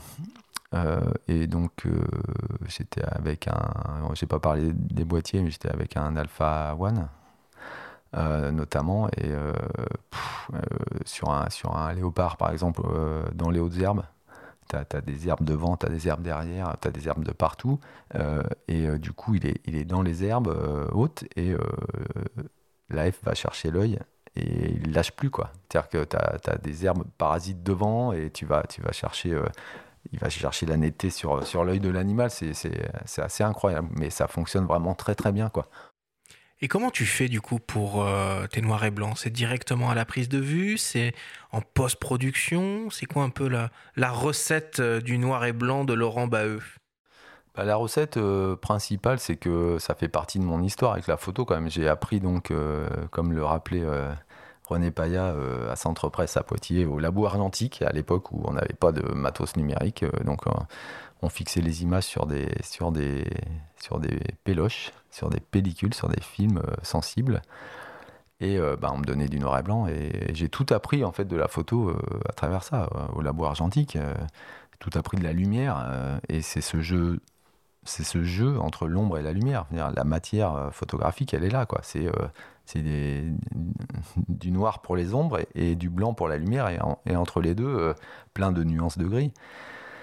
Et avec ça, tu as déjà, euh, t'as déjà une palette assez dingue, quoi. Et, euh, et quand tu te penches euh, sur l'histoire de la photographie et sur toutes les archives qu'on peut trouver, euh, bah, tu trouves que des, des, des chefs-d'œuvre en noir et blanc, parce qu'on euh, on a juste oublié que la photo avait été inventée en noir et blanc, et que pendant, euh, pendant euh, la majeure partie du vingtième siècle, les photographes n'ont fait que du noir et blanc parce qu'ils n'avaient pas d'autre choix, et la couleur était, euh, était anecdotique quoi. Donc, euh, donc voilà, je, je, je suis tombé là-dedans, euh, j'ai découvert la photo à travers, ce, à travers le noir et blanc. Ensuite, euh, j'ai découvert euh, en autodidacte ce que faisaient les autres, euh, mes prédécesseurs euh, sur le noir et blanc, et, et euh, ça m'a imprégné, ça m'a... Ça m'a ça a infusé, et voilà, et ça nourrit mon regard, et, euh, et j'arrive pas à en sortir, mais j'ai pas envie d'en sortir parce que je me régale avec tout ça, quoi. À partir de quel moment une photo est réussie à tes yeux? Pff, là, ça, c'est euh, difficile de répondre à cette question. Euh, on en rate tellement. À, par- à partir du moment où j'ai envie de dire, où, euh, ou alors la dernière que tu as réussie. Non, si tu non. peux la décrire. Euh, je, euh, Moi, j'ai du mal à juger moi-même euh, mon travail sur la réussite d'une photographie. Euh, tu peux être content euh, d'avoir eu le réflexe, tu vois, comme sur euh, l'histoire du zébron euh, qui saute par-dessus, euh, euh, d'avoir eu le réflexe et la chance, euh, parce qu'il ne faut pas oublier qu'il y a le paramètre chance quand même qui est énorme, mais de, de, de réussir euh, la photo. Mais après, c'est surtout euh, en fait le paramètre émotion. C'est à partir du moment où tu arrives à transmettre à travers à travers l'image, l'émotion que toi, tu as pu ressentir euh, en réel sur le terrain, et que tu le fais partager euh, aux gens qui, qui, qui voient cette image et qui réagissent émotionnellement parlant à, à cette image. Là, là ouais, ça me parle. Je pense que là, il euh, y a quand même quelque chose de réussi dans, dans l'image, quoi. Tu, tu fais passer quelque chose. Euh, c'est ce qu'il y a de plus dur finalement, parce que les gens n'ont pas n'ont pas vécu le moment, n'ont pas n'ont pas vécu la rencontre, euh, qui qui bah, on le voit avec euh, les, les confinements qu'on a subis, hein. Je veux dire, euh, on peut avoir des des, des visios, on peut avoir euh, tous les outils euh, virtuels euh, du monde, euh, ça remplace en rien le le véritable contact, hein, la, la la réalité, hein. Pas augmenter la, la réalité du terrain, euh, et du coup euh, et voilà, tout, toute l'histoire est là. Même si tu as fait une, une exposition, une galerie euh, virtuelle, euh, ouais. pendant, pendant, pendant, pendant les confinements. J'en ai fait plusieurs, et, et je suis, euh, pour, pour dire la vérité, euh, c'est surtout euh, Marilyn qui a fait un travail remarquable euh, là-dessus. Marilyn, c'est, euh, c'est euh, mon épouse, c'est ma compagne. Euh, c'est la mère de mes enfants, mais c'est aussi euh, quelqu'un qui est, m'accompagne sur mon travail depuis, euh, depuis euh, plus de dix ans, et, euh, et euh, bah, c'est elle qui a du coup euh, euh, qui s'est collée à la réalisation de, de, de ces expos virtuelles. Donc aujourd'hui il y en a déjà euh, on vient juste de sortir la, la quatrième sur, euh, sur l'éléphant justement. Il y en a quelques-unes euh, sur le site, ouais, il y en a quatre euh, qui sont toujours disponibles euh, gratuitement, en accès euh, voilà, sept sur sept, vingt-quatre sur vingt-quatre, mais, mais il y a aussi des vrais expos. Alors on va un peu sortir de, de la pratique de la photographie pure pour s'intéresser à tes engagements, nombreux auprès par exemple d'associations de protection des animaux et de l'environnement. Nous avons rencontré Muriel Arnal, la fondatrice et présidente de One Voice, une association pour lutter de manière non violente pour les droits fondamentaux des animaux et la dignité de chaque individu. Elle nous parle de l'importance de ton travail pour les messages qu'elle souhaite véhiculer. On l'écoute. Dans le combat pour les animaux, nos enquêteurs révèlent ce qui se passe dans les coulisses, révèlent cette souffrance des animaux, et en général, les images ne sont pas belles à regarder, mais il s'agit d'individus. Et ce combat ne peut pas être gagné qu'avec des images de souffrance, qu'avec des images de cruauté, qu'avec du négatif. Il faut aussi essentiellement montrer la beauté des animaux. Si on ne touche pas le cœur des gens, on n'arrivera pas à gagner notre combat. Et la participation de Laurent Baheux dans ce combat, elle est là et elle est vraiment essentielle. Elle est de montrer cette beauté des animaux. Qui sont ces individus quand ils sont libres avec cette force-là qu'ont perdu, hélas, tous les animaux captifs, puisqu'ils ne sont plus que des ombres, ils ne sont plus eux-mêmes.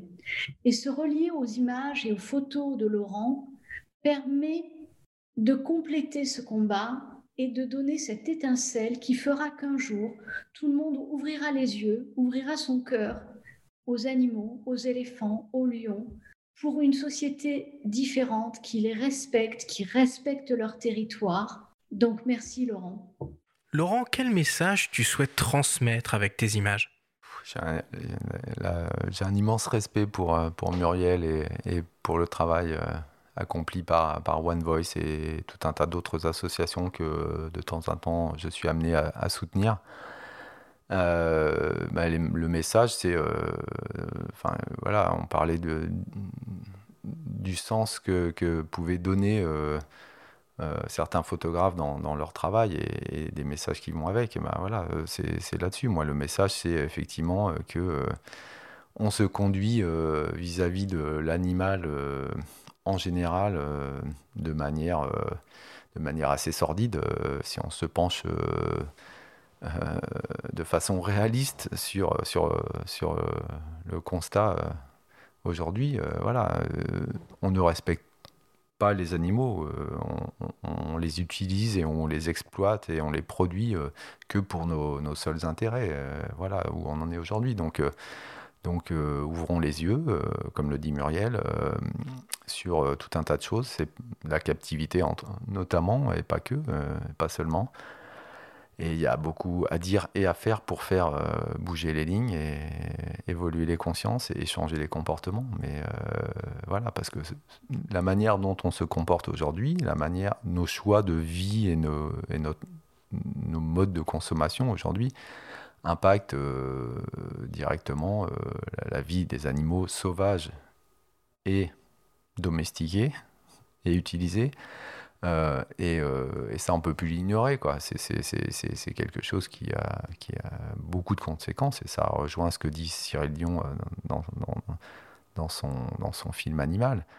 Mais ça, ça remonte à quand pour toi cet engagement ? Parce qu'on en parle de plus en plus finalement, mais toi tu te souviens d'un déclic en particulier ? Non, ça a été vraiment progressif en fait, euh, au fil, euh, au fil du temps, au fil de, de, de, de mes observations. Euh, Et pas en... qu'en Afrique, hein, y a Ice is Black où tu es aussi allé sur l'Arctique, une parenthèse euh, dans la glace. Ouais, les gens le savent peu, mais c'est vrai qu'on me, on, on me met assez facilement dans le tiroir Afrique euh, en noir et blanc. Mais euh, alors le noir et blanc, ça, oui effectivement, mais il n'y a pas que l'Afrique, non. Ouais, j'ai fait, hein, j'ai parcouru un peu l'Arctique, euh, l'Ouest américain, euh, et puis euh, plus près de nous, euh, euh, j'ai photographié plus récemment euh, des animaux dits de bouche ou de boucherie ou, ou de voilà. Euh, comme les cochons par exemple, qui est un animal euh, ben, très euh, intelligent, au moins autant que l'homme. Et ça me fait penser à cette citation de... d'une joueuse de tennis. Alors moi je suis joueur de tennis depuis toujours, hein, depuis mes quatorze ans, et euh, donc ça me parle peut-être encore plus, mais Martina Navratilova qui a dit, euh, qui a dit que euh, c'est quand même assez étrange, comment, euh, comment euh, peut-on à la fois avoir un, un animal pour compagnon et, euh, et un animal pour notre repas, quoi. Alors moi ça me parle beaucoup, quoi. Euh, mais on a cette espèce de dissonance euh, cognitive euh, où euh, où on est quand même très spéciste et où euh, ben, on, on classe les animaux en fonction de, de, de nos croyances, de nos traditions et de la manière dont on nous a éduqués. Et, et voilà. Et donc, du coup, pourquoi, euh, pourquoi euh, manger le cochon et pas le chien, par exemple ? Alors, en France, ça nous choque. Euh, euh, pourquoi manger le cheval ? euh, Aujourd'hui, ça choque. Il n'y a pas si longtemps, ça ne choquait pas tant que ça en France. Les Mongols, par exemple, j'ai eu la chance de, de, d'aller, euh, d'aller euh, photographier les chevaux euh, en Mongolie, par exemple. Et euh, ben les, les Mongols, ça les choque pas de manger à la fois les vaches, euh, les moutons euh, et les chevaux. Ils les montent, mais ils les mangent aussi. Euh, voilà, euh, les, les Asiatiques, ça les dérange pas de manger des chiens. Euh, voilà, donc euh, j'aime, j'aime bien. Euh, je veux pas donner des leçons, quoi. Je veux juste euh, questionner, quoi, sur euh, sur euh, la réalité des choses aujourd'hui, la manière dont, dont, dont on perçoit euh, l'animal. En tout cas, les autres animaux non humains, parce qu'on a aussi oublié quand même qu'on était euh, qu'on était euh, nous aussi des animaux. On est nous aussi des mammifères. Nos, nos, nos femelles allaitent nos petits avec des mamelles, hein, on, faut, c'est bien de le rappeler parce que j'ai l'impression que beaucoup de gens l'ont oublié, ça. Voilà, donc on est des mammifères, euh, pour ceux qui euh, le savaient pas, euh, voilà, c'est l'info du jour. Et, euh, et du coup, euh, alors qu'est-ce qui nous euh, détache euh, de, des autres animaux ? euh, Notre pseudo-intelligence euh, qui, euh, pour moi, devient peut-être une tare parce que euh, la manière dont on s'en sert, si c'est juste pour détruire euh, l'habitat dans lequel on vit... Euh, Euh, je cherche l'intelligence. Alors pour terminer, on vous propose d'écouter le, le témoignage de Frédéric Dahan, le fondateur des éditions Hemeria, chez qui tu viens de publier ton nouveau beau livre Elephant. On l'écoute. Cela fait depuis plus de dix ans qu'on se connaît avec Laurent. On avait déjà travaillé ensemble, mais plus sur la partie production. Et moi j'ai créé cette maison d'édition Hemeria il y a trois ans avec des associés et on se tâter un petit peu avec Laurent pour euh, réaliser un premier livre ensemble. Et en fait, on a pris cette décision euh, en deux mille vingt et un, début deux mille vingt et un. Je crois que l'un et l'autre, euh, d'abord, on s'apprécie beaucoup. Euh, je sais que Laurent euh, euh, est très attaché à la qualité de production que, que nous savons réaliser. Et euh, en fait, il y a une vraie complémentarité entre nous, c'est-à-dire que Euh, nous avons fait ce qu'on appelle une levée de fonds sur notre plateforme, une plateforme de crowdfunding. Euh, Laurent a un beau réseau, il a une notoriété, il fait du beau travail et nous, on est capable effectivement de gérer tout ce qu'un photographe ne peut pas gérer, c'est-à-dire, euh, ou pas aussi professionnellement que nous, c'est-à-dire les levées de fonds, euh, la production d'un livre et euh, toute la diffusion-distribution, que ce soit euh, des envois, des expéditions en ligne ou des mises en place en librairie en Europe et aux États-Unis. Donc en fait, il y avait une vraie complémentarité entre nous et aussi et surtout un plaisir à faire quelque chose de beau ensemble. Voilà, c'est ce qui nous a amené à créer notre premier livre ensemble, Éléphant. Et euh, bah, c'est une belle réussite et j'espère bien qu'on va continuer à faire euh, des beaux projets ensemble. Tout ça euh, dans la joie, parce que c'est vraiment euh, ce qui nous anime. On a vraiment cette relation et c'est un vrai, un vrai plaisir de travailler ensemble.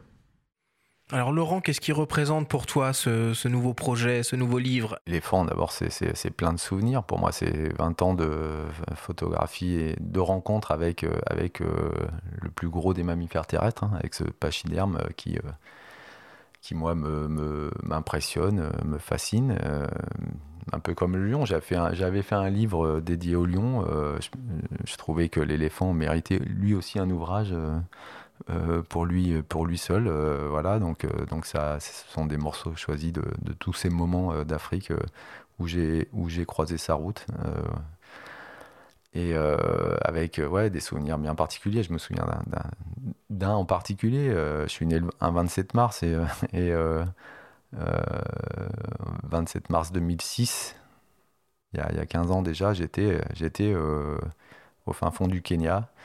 Euh, j'étais déjà avec Maurice. C'était mon premier séjour avec Maurice. Et, euh, et ce vingt-sept mars deux mille six, jour de mon anniversaire, de, jour de mes, de mes trente-six ans, euh, euh, j'ai fait, euh, j'ai fait euh, des images que moi, euh, qui me touchent, que je trouve belles, de photos d'éléphants, où, euh, où on voit le troupeau euh, aligné parfaitement dans le décor, avec juste euh, un décor très épuré, un arbre euh, comme ça, et, et, les, et le troupeau comme ça d'éléphants à, à la queue leu-leu, euh, dans une ligne très graphique, très esthétique. Euh, Voilà, dans une photo euh, euh, dans un, en mode contemplatif, on va dire, mais euh, voilà, donc des, des souvenirs comme ça qui sont réunis dans, dans, dans, dans le livre, euh, ça me fait penser à ça. Ouais. Et parmi euh, les intervenants dans ton ouvrage, il y a la préface d'Alexandre Jardin et il y a la lettre à l'éléphant de Romain Gary qui date de soixante-huit. Pourquoi tu as choisi ce texte ?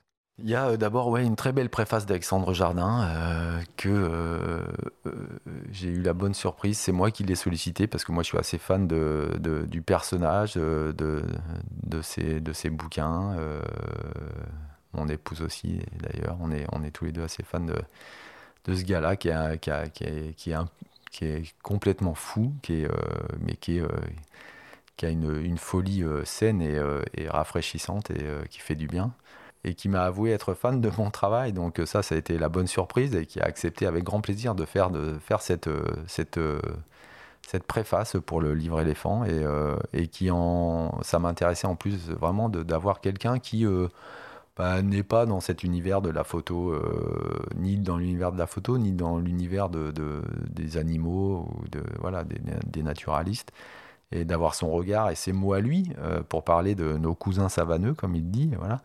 Euh, ça m'a touché, et, euh, j'ai trouvé son texte magnifique et, euh, et voilà. Et sur, euh, et sur Romain Gary, pourquoi, euh, pourquoi euh, la lettre à l'éléphant de Romain Gary, euh, écrit en dix-neuf cent soixante-huit, bah, qui paraît prémonitoire du coup, bah, qui était euh, totalement visionnaire, parce que ce qu'il écrit, euh, ce qu'il a écrit il y a euh, plus de cinquante ans, il y a plus d'un demi-siècle, c'est malheureusement toujours d'actualité, et encore plus d'actualité aujourd'hui qu'il y a, qu'il y a cinquante ans. Euh, voilà, où, où il s'adresse à l'éléphant en commençant par « Monsieur et cher éléphant ». Et je vous invite à le lire, parce que même si vous n'aimez pas mes images, lisez au moins le texte. c'est, euh, non, non, mais c'est euh, effectivement très, très visionnaire, euh, où il parle de notre euh, rapport justement euh, à l'animal, euh, notre rapport à la nature, notre rapport au monde sauvage, et, euh, et euh, la manière dont, dont on le maltraite, et... Euh, et l'empreinte qu'on peut laisser, euh, l'empreinte destructrice qu'on peut laisser euh, si on ignore euh, les, les conséquences de, de, de, de, de nos rapports, justement. Laurent, Benjamin, je vais devoir mettre un terme à cette, euh, à cette discussion, à ce grand débat, à cette masterclass. Il est temps de passer au débrief.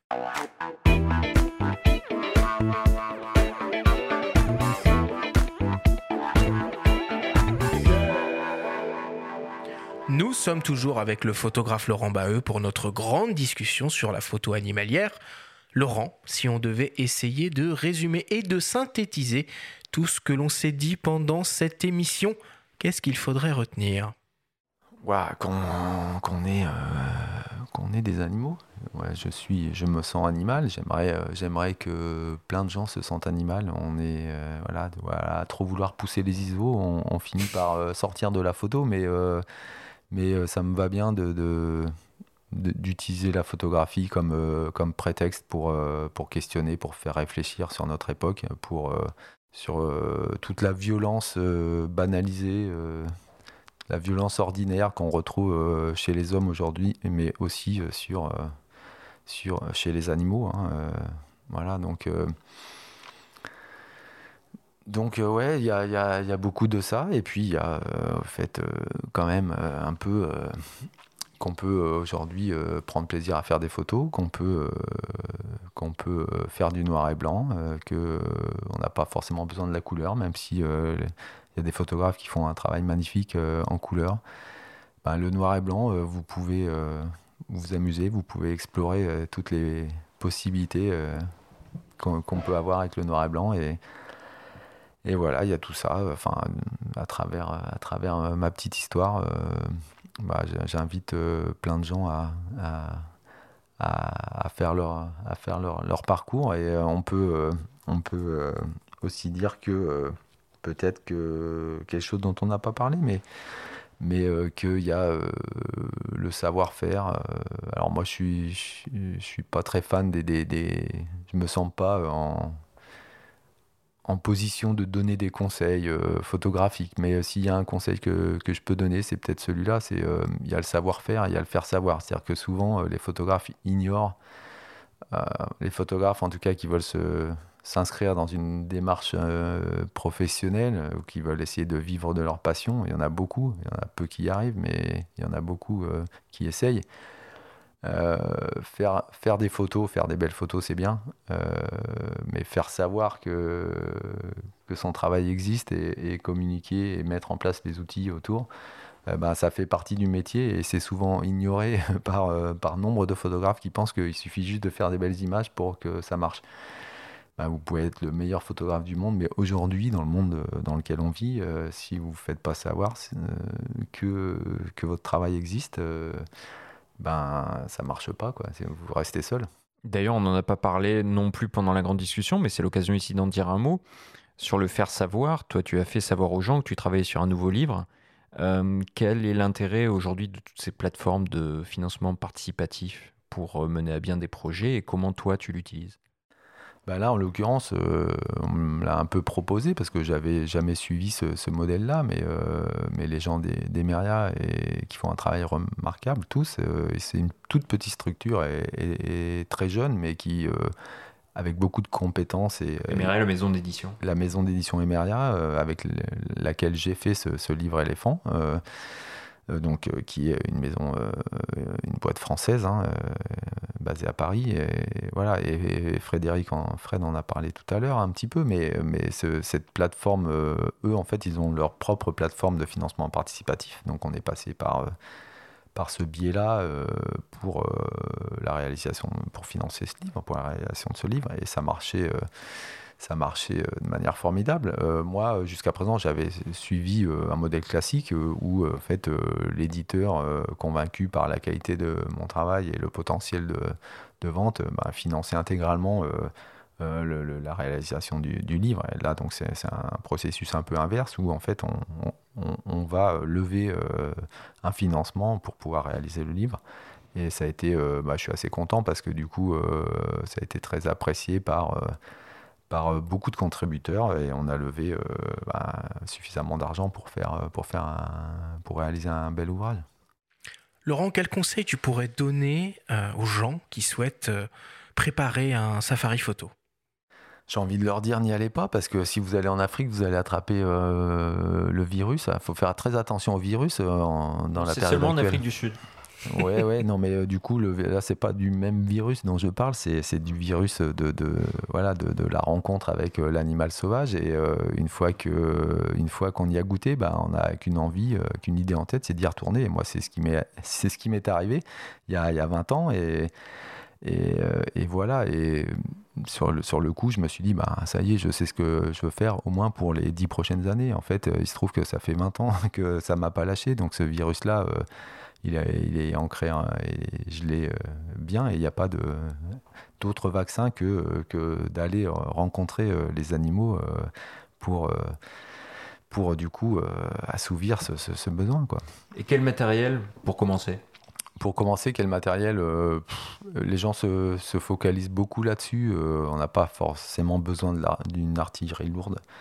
Euh, il faut, euh, il faut on, on peut très bien faire un safari avec, euh, avec un soixante-dix trois cents, même si on n'a pas plus long que trois cents. euh, il faut pas, faut pas, euh, faut pas pleurer, faut pas, euh, il faut pas euh, s'alarmer. On peut faire de très belles images euh, dès l'instant où on se, on se dit que ben, il va y avoir des opportunités, parce que euh, les animaux euh, en Afrique peuvent euh, notamment s'approcher très près. En fait, il faut vraiment distinguer euh, le, la photo en Afrique de euh, la photo en affût euh, euh, en Europe, par exemple, ou dans les pays occidentaux, où on a, euh, et on continue de chasser tellement les animaux que Ils se sont dit, les animaux, euh, que l'animal qui marche sur deux pattes, il est dangereux.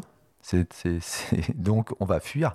Voilà principalement pourquoi il faut faire des affûts en Europe. Parce qu'en Afrique, en fait, euh, et dans les, notamment les parties euh, euh, où on préserve les habitats naturels et la grande faune sauvage, ben, euh, on n'a pas le même rapport à l'animal. C'est-à-dire que pourquoi eux s'approchent ? Parce qu'ils ont moins de crainte, euh, voilà, en dehors du, de, de, des, du braconnage euh, qui peut euh, s'effectuer dans, dans certaines zones, euh, que les animaux peuvent subir dans certains endroits. Mais globalement, la plupart du temps, les animaux, on leur fout la paix euh, euh, chez eux. Euh, voilà, à venir les observer, ça les perturbe très peu finalement, c'est assez paradoxal, mais moi j'y vais par exemple avec Maurice et notre, notre gros quatre quatre et c'est, c'est hallucinant de voir que ça les perturbe quasiment pas. Par exemple, si on prend l'exemple des lions, euh, pas, pas l'impression d'interférer sur leur quotidien, quoi. C'est-à-dire que les lions vont venir des fois à quelques mètres de la voiture, euh, comme si on n'était pas là, comme si on était invisible ou transparent, euh, ça c'est assez incroyable. Et donc, donc voilà, avec un soixante-dix, euh,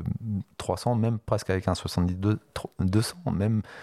Moi, ça m'est arrivé de faire euh, des fois plusieurs jours avec euh, le quatre-vingt-cinq et le cent trente-cinq, juste parce que je m'amusais avec euh, ces grandes ouvertures et ces optiques-là, et, et je faisais plein de photos. Je faisais plein de photos parce que euh, y a plein d'opportunités d'en faire, même avec des optiques courtes, quoi. Voilà. Après, moi, je suis pas très grand angle, mais euh, mais le, le, le photographe ou la photographe qui euh, qui euh, qui s'éclate à, avec du grand angle va pouvoir faire plein de choses aussi. Du coup, euh, il va avoir une autre approche, euh, va s'amuser avec euh, avec le, le, le la proportion. Euh, animal, végétal. Euh, là, par exemple, je ne sais pas si tu connais cette photo que j'ai, j'ai faite euh, de, de, de girafes qui paraissent, euh, qui paraissent miniatures dans, dans les hautes herbes. Voilà, c'est juste une illusion d'optique, hein. On peut faire plein de choses euh, dans cette, dans cette idée-là. Euh, moi, je suis loin d'avoir expli- exploré euh, euh, toutes les possibilités euh, à ce niveau-là. Donc, il euh, n'y a pas vraiment de règle absolue, en fait. Les, les gens sont souvent trop en apprentissage, en attente de dire, bon, euh, on me demande souvent euh, quelle est la bonne saison pour partir, quel est le, le meilleur pays, quel, quel matériel il faut. Mais j'ai envie de dire, euh, il faut s'affranchir un peu de tout ça, quoi. C'est, euh, le, le meilleur matériel, c'est celui que vous avez. Euh, le meilleur pays, bah, c'est celui que vous allez découvrir.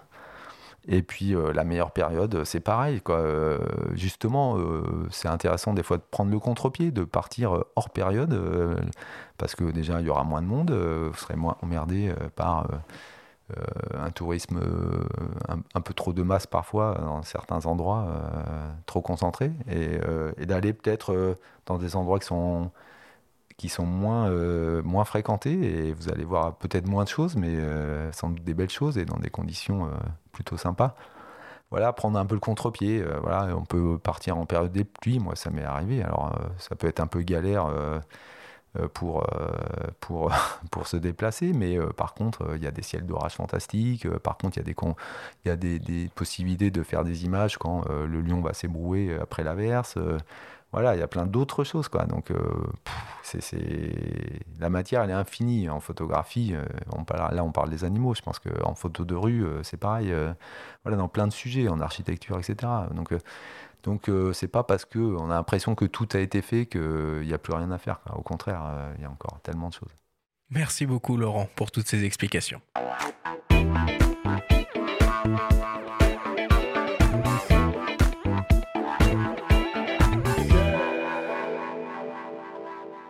Il est temps de passer à la dernière partie de cette émission. Je vous propose d'attaquer le traditionnel quiz.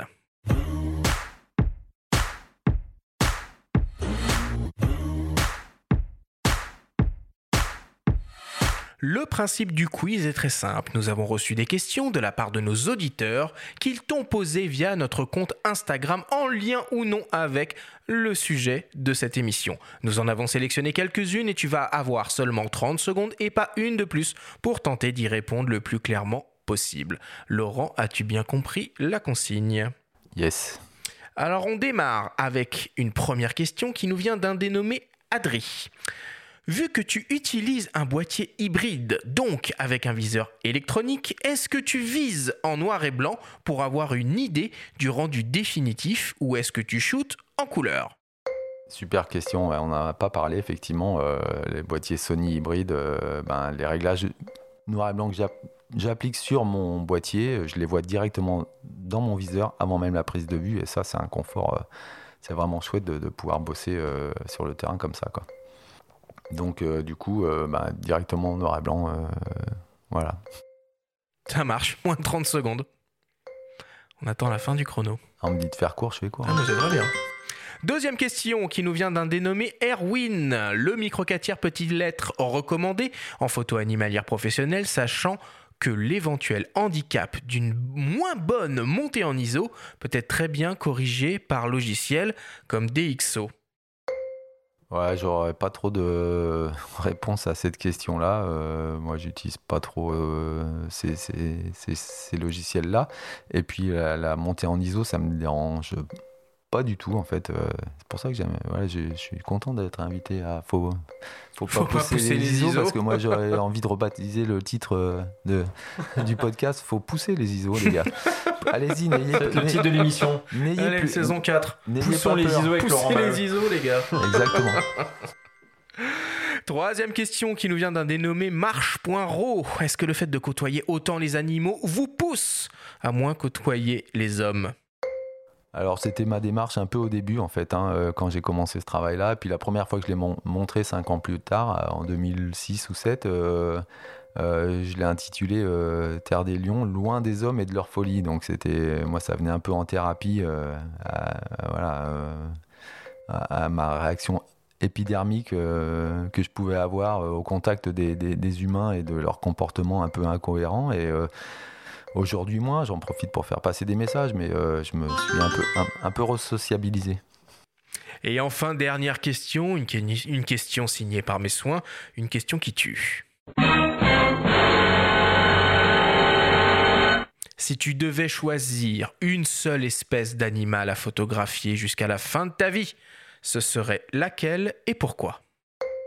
Bah, je choisirais la hyène, tiens, pour, euh, par provocation et parce que c'est un animal mal aimé et qui a mauvaise réputation euh, euh, pour de mauvaises raisons et, euh, et c'est tout un symbole. Donc du coup, euh, par militantisme, j'essaierai de réhabiliter la hyène euh, jusqu'à la fin de mes jours, jusqu'à ce que mort s'en suive, parce que c'est un animal euh, pas si moche, euh, pas si, pas si mauvais. C'est pas... la faute au Roi Lion, je crois. Ouais, c'est ça, c'est ça, c'est la faute à Disney, encore une fois. Ah, et euh, et euh, voilà, donc je choisis la hyène.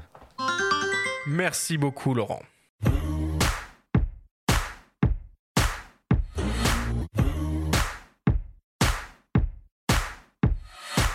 Nous voilà désormais à la fin de cette émission. Laurent, c'était évidemment un plaisir de t'avoir à nos micros aujourd'hui. Quelle est ton actualité en ce moment? Un nouveau bouquin, une nouvelle exposition virtuelle, quoi d'autre? Mon actualité, il euh, y a... Y a... Il y a le film Félin noir sur blanc euh, qui va être rediffusé sur Ushuaïa T V le vingt-neuf décembre. Il y a le livre Éléphant euh, aux éditions Hemeria qui vient, qui vient de sortir, euh, qui est disponible. Euh, il y a euh, l'expo virtuelle Éléphant sur mon site euh, qui en fait euh, fait écho à l'expo pas virtuelle euh, dans la librairie, la magnifique librairie galerie La Une à Paris, dans le, dans le sixième.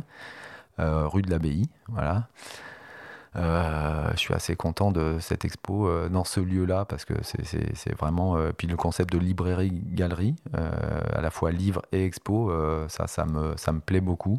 L'endroit est vraiment euh, superbe et euh, on a tiré euh, l'expo sur euh, un papier à Wagami euh, Bizan. Euh, fabriqué à la main, euh, donc euh, ouais, si euh, vous aimez les éléphants, si vous aimez la photo, si vous aimez le noir et blanc, euh, allez voir, et puis allez voir l'endroit, parce que c'est vraiment chouette. Et tu avais, je crois, quelques conseils de lecture que tu voulais partager avec nos auditeurs en arrivant. Ouais, ouais, je, moi je serais encore capable de parler avec vous pendant, pendant des heures, euh, toute la journée, parce que c'est, c'est super sympa, mais euh, ouais, j'avais amené quelques bouquins en fait que je voulais euh, partager avec vous. Alors c'est, c'est pas des bouquins photos, hein, j'ai pas amené de bouquins photos, j'aurais pu amener parce que j'ai plein de bouquins photos à la maison. Dis-nous deux, trois titres, on mettra les liens euh, sur le sommaire de l'émission. Ouais, sur, sur la captivité, euh, bah, j'avais amené Zoho, le cauchemar de, de la vie en captivité, aux éditions Libres. Euh, c'est un bouquin écrit par Derek Jensen euh, qui a été traduit en français sur, euh, voilà, sur euh, les idées reçues qu'on peut avoir sur euh, les zoos et la captivité. Voilà. Aujourd'hui, je crois que c'est, euh, c'est euh, acquis que euh, c'est sordide et c'est une horreur de, d'enfermer des mammifères marins. C'est, c'est pas encore acquis pour les mammifères terrestres, euh, paradoxalement, alors que c'est la même souffrance pour, euh, pour les animaux. Mais il euh, y a encore du, du boulot. Donc euh, voilà, Zoo, le cauchemar de la vie en captivité, c'est quelque chose que, qui, moi, qui me parle beaucoup. Euh, et que j'essaye de faire passer, euh, je vois que c'est compliqué, euh, qu'il y a plein de gens qui, euh, qui, que ça choque, mais euh, qui ne comprennent pas, en fait. Euh, et je pense que ça part de, de, de quelque chose de, de, d'essentiel, c'est euh, quand on se met à la place de l'animal, est-ce qu'on, est-ce qu'on accepterait de cette souffrance ? Est-ce qu'on accepterait de subir ce, ce sort-là ? Donc, euh, très intéressant. Il y a euh, le livre de Bruno David, euh, de, de, de, du Muséum d'Histoire Naturelle, qui est directeur du, du Muséum d'Histoire Naturelle de Paris. Euh, qui a écrit « À l'aube de la sixième extinction, comment habiter la Terre ?» pour un peu comprendre les, les enjeux et les conséquences de, bah, de nos modes de vie et de consommation aujourd'hui qui ne sont pas, euh, à proprement parler, euh, durables. Euh, donc, euh, très intéressant s'il fait un constat sur... Euh, bah, sur euh, la, l'état actuel de, de, de, de la planète et, euh, et comment on peut euh, changer euh, pour faire évoluer les choses. Il y a, euh, il y a, il y a Carnage de Jean-Marc Gansil pour en finir avec l'anthropocentrisme. Alors là, euh, il faut déjà avoir accepté l'idée qu'on euh, a été conditionné dans euh, nos croyances, notre éducation, nos traditions à, à participer à un système qui, euh, qui euh, ben, est dans le déni total de, de la souffrance qu'on peut infliger euh, aux autres espèces, quoi. Voilà, donc ça c'est hyper intéressant aussi. L'espèce humaine tue consciemment, volontairement, chaque minute dans le monde plus de deux millions d'animaux. Autrement dit, elle massacre en une semaine cinquante fois plus d'animaux que l'ensemble des victimes humaines de toutes les guerres de l'histoire de l'humanité. Ça vous donne le ton et c'est très très très bien pour prendre conscience de l'ampleur des dégâts. Et puis il euh, y a La bête en nous de Jessica Serra euh, qui est une éthologue qui vient d'écrire ça et sur le sur le, le déni de notre condition animale en fait. Euh, voilà, vous, euh, vous voyez où je, je, je c'est, un, c'est un peu une, une obsession, je tourne un peu en rond, mais je trouve euh, tous ces sujets euh, se rejoignent, hein, évidemment. Et je veux dire, euh, au-delà de la photographie de, de l'animal, bah, on peut, on peut élargir euh, vraiment le questionnement à plein de choses. Et aujourd'hui, c'est ce qui, moi, me, me motive et m'intéresse euh, fortement. Voilà. Et puis, juste une, une petite revue euh, en mutation. Euh, qui vient de sortir euh, aux éditions Rue de l'Échiquier euh, en partenariat avec, euh, avec l'Obs. Euh, en mutation, bah ouais, notre monde est en mutation, donc euh, voilà, débattre des métamorphoses écologiques et sociales. Et le premier numéro, c'est « Peut-on être un carnivore éthique ?» Donc ça, évidemment, ça me parle. Merci beaucoup, Laurent, pour tous ces, euh, pour tous ces conseils de lecture. Alors la semaine prochaine, on vous propose encore deux rendez-vous.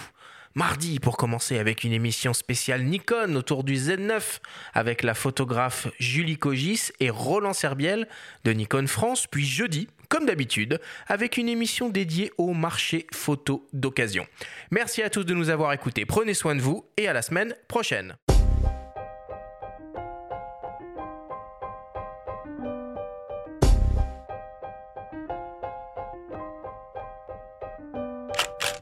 C'était Faut pas pousser les I S O, le podcast entièrement dédié à l'image pour tous les passionnés de photos et de vidéos. Cette émission vous a été présentée en partenariat avec Sony et sa gamme de boîtiers hybrides plein format photo et vidéo pour les professionnels et les amoureux de la belle image. Abonnez-vous à notre chaîne et retrouvez l'intégralité de nos émissions depuis toutes les plateformes comme Spotify, Apple Podcasts, Google Podcasts, Deezer, Amazon Music et YouTube. Rendez-vous jeudi prochain pour un nouvel épisode. D'ici là, faites de la photo et n'oubliez pas, faut pas pousser les I S O.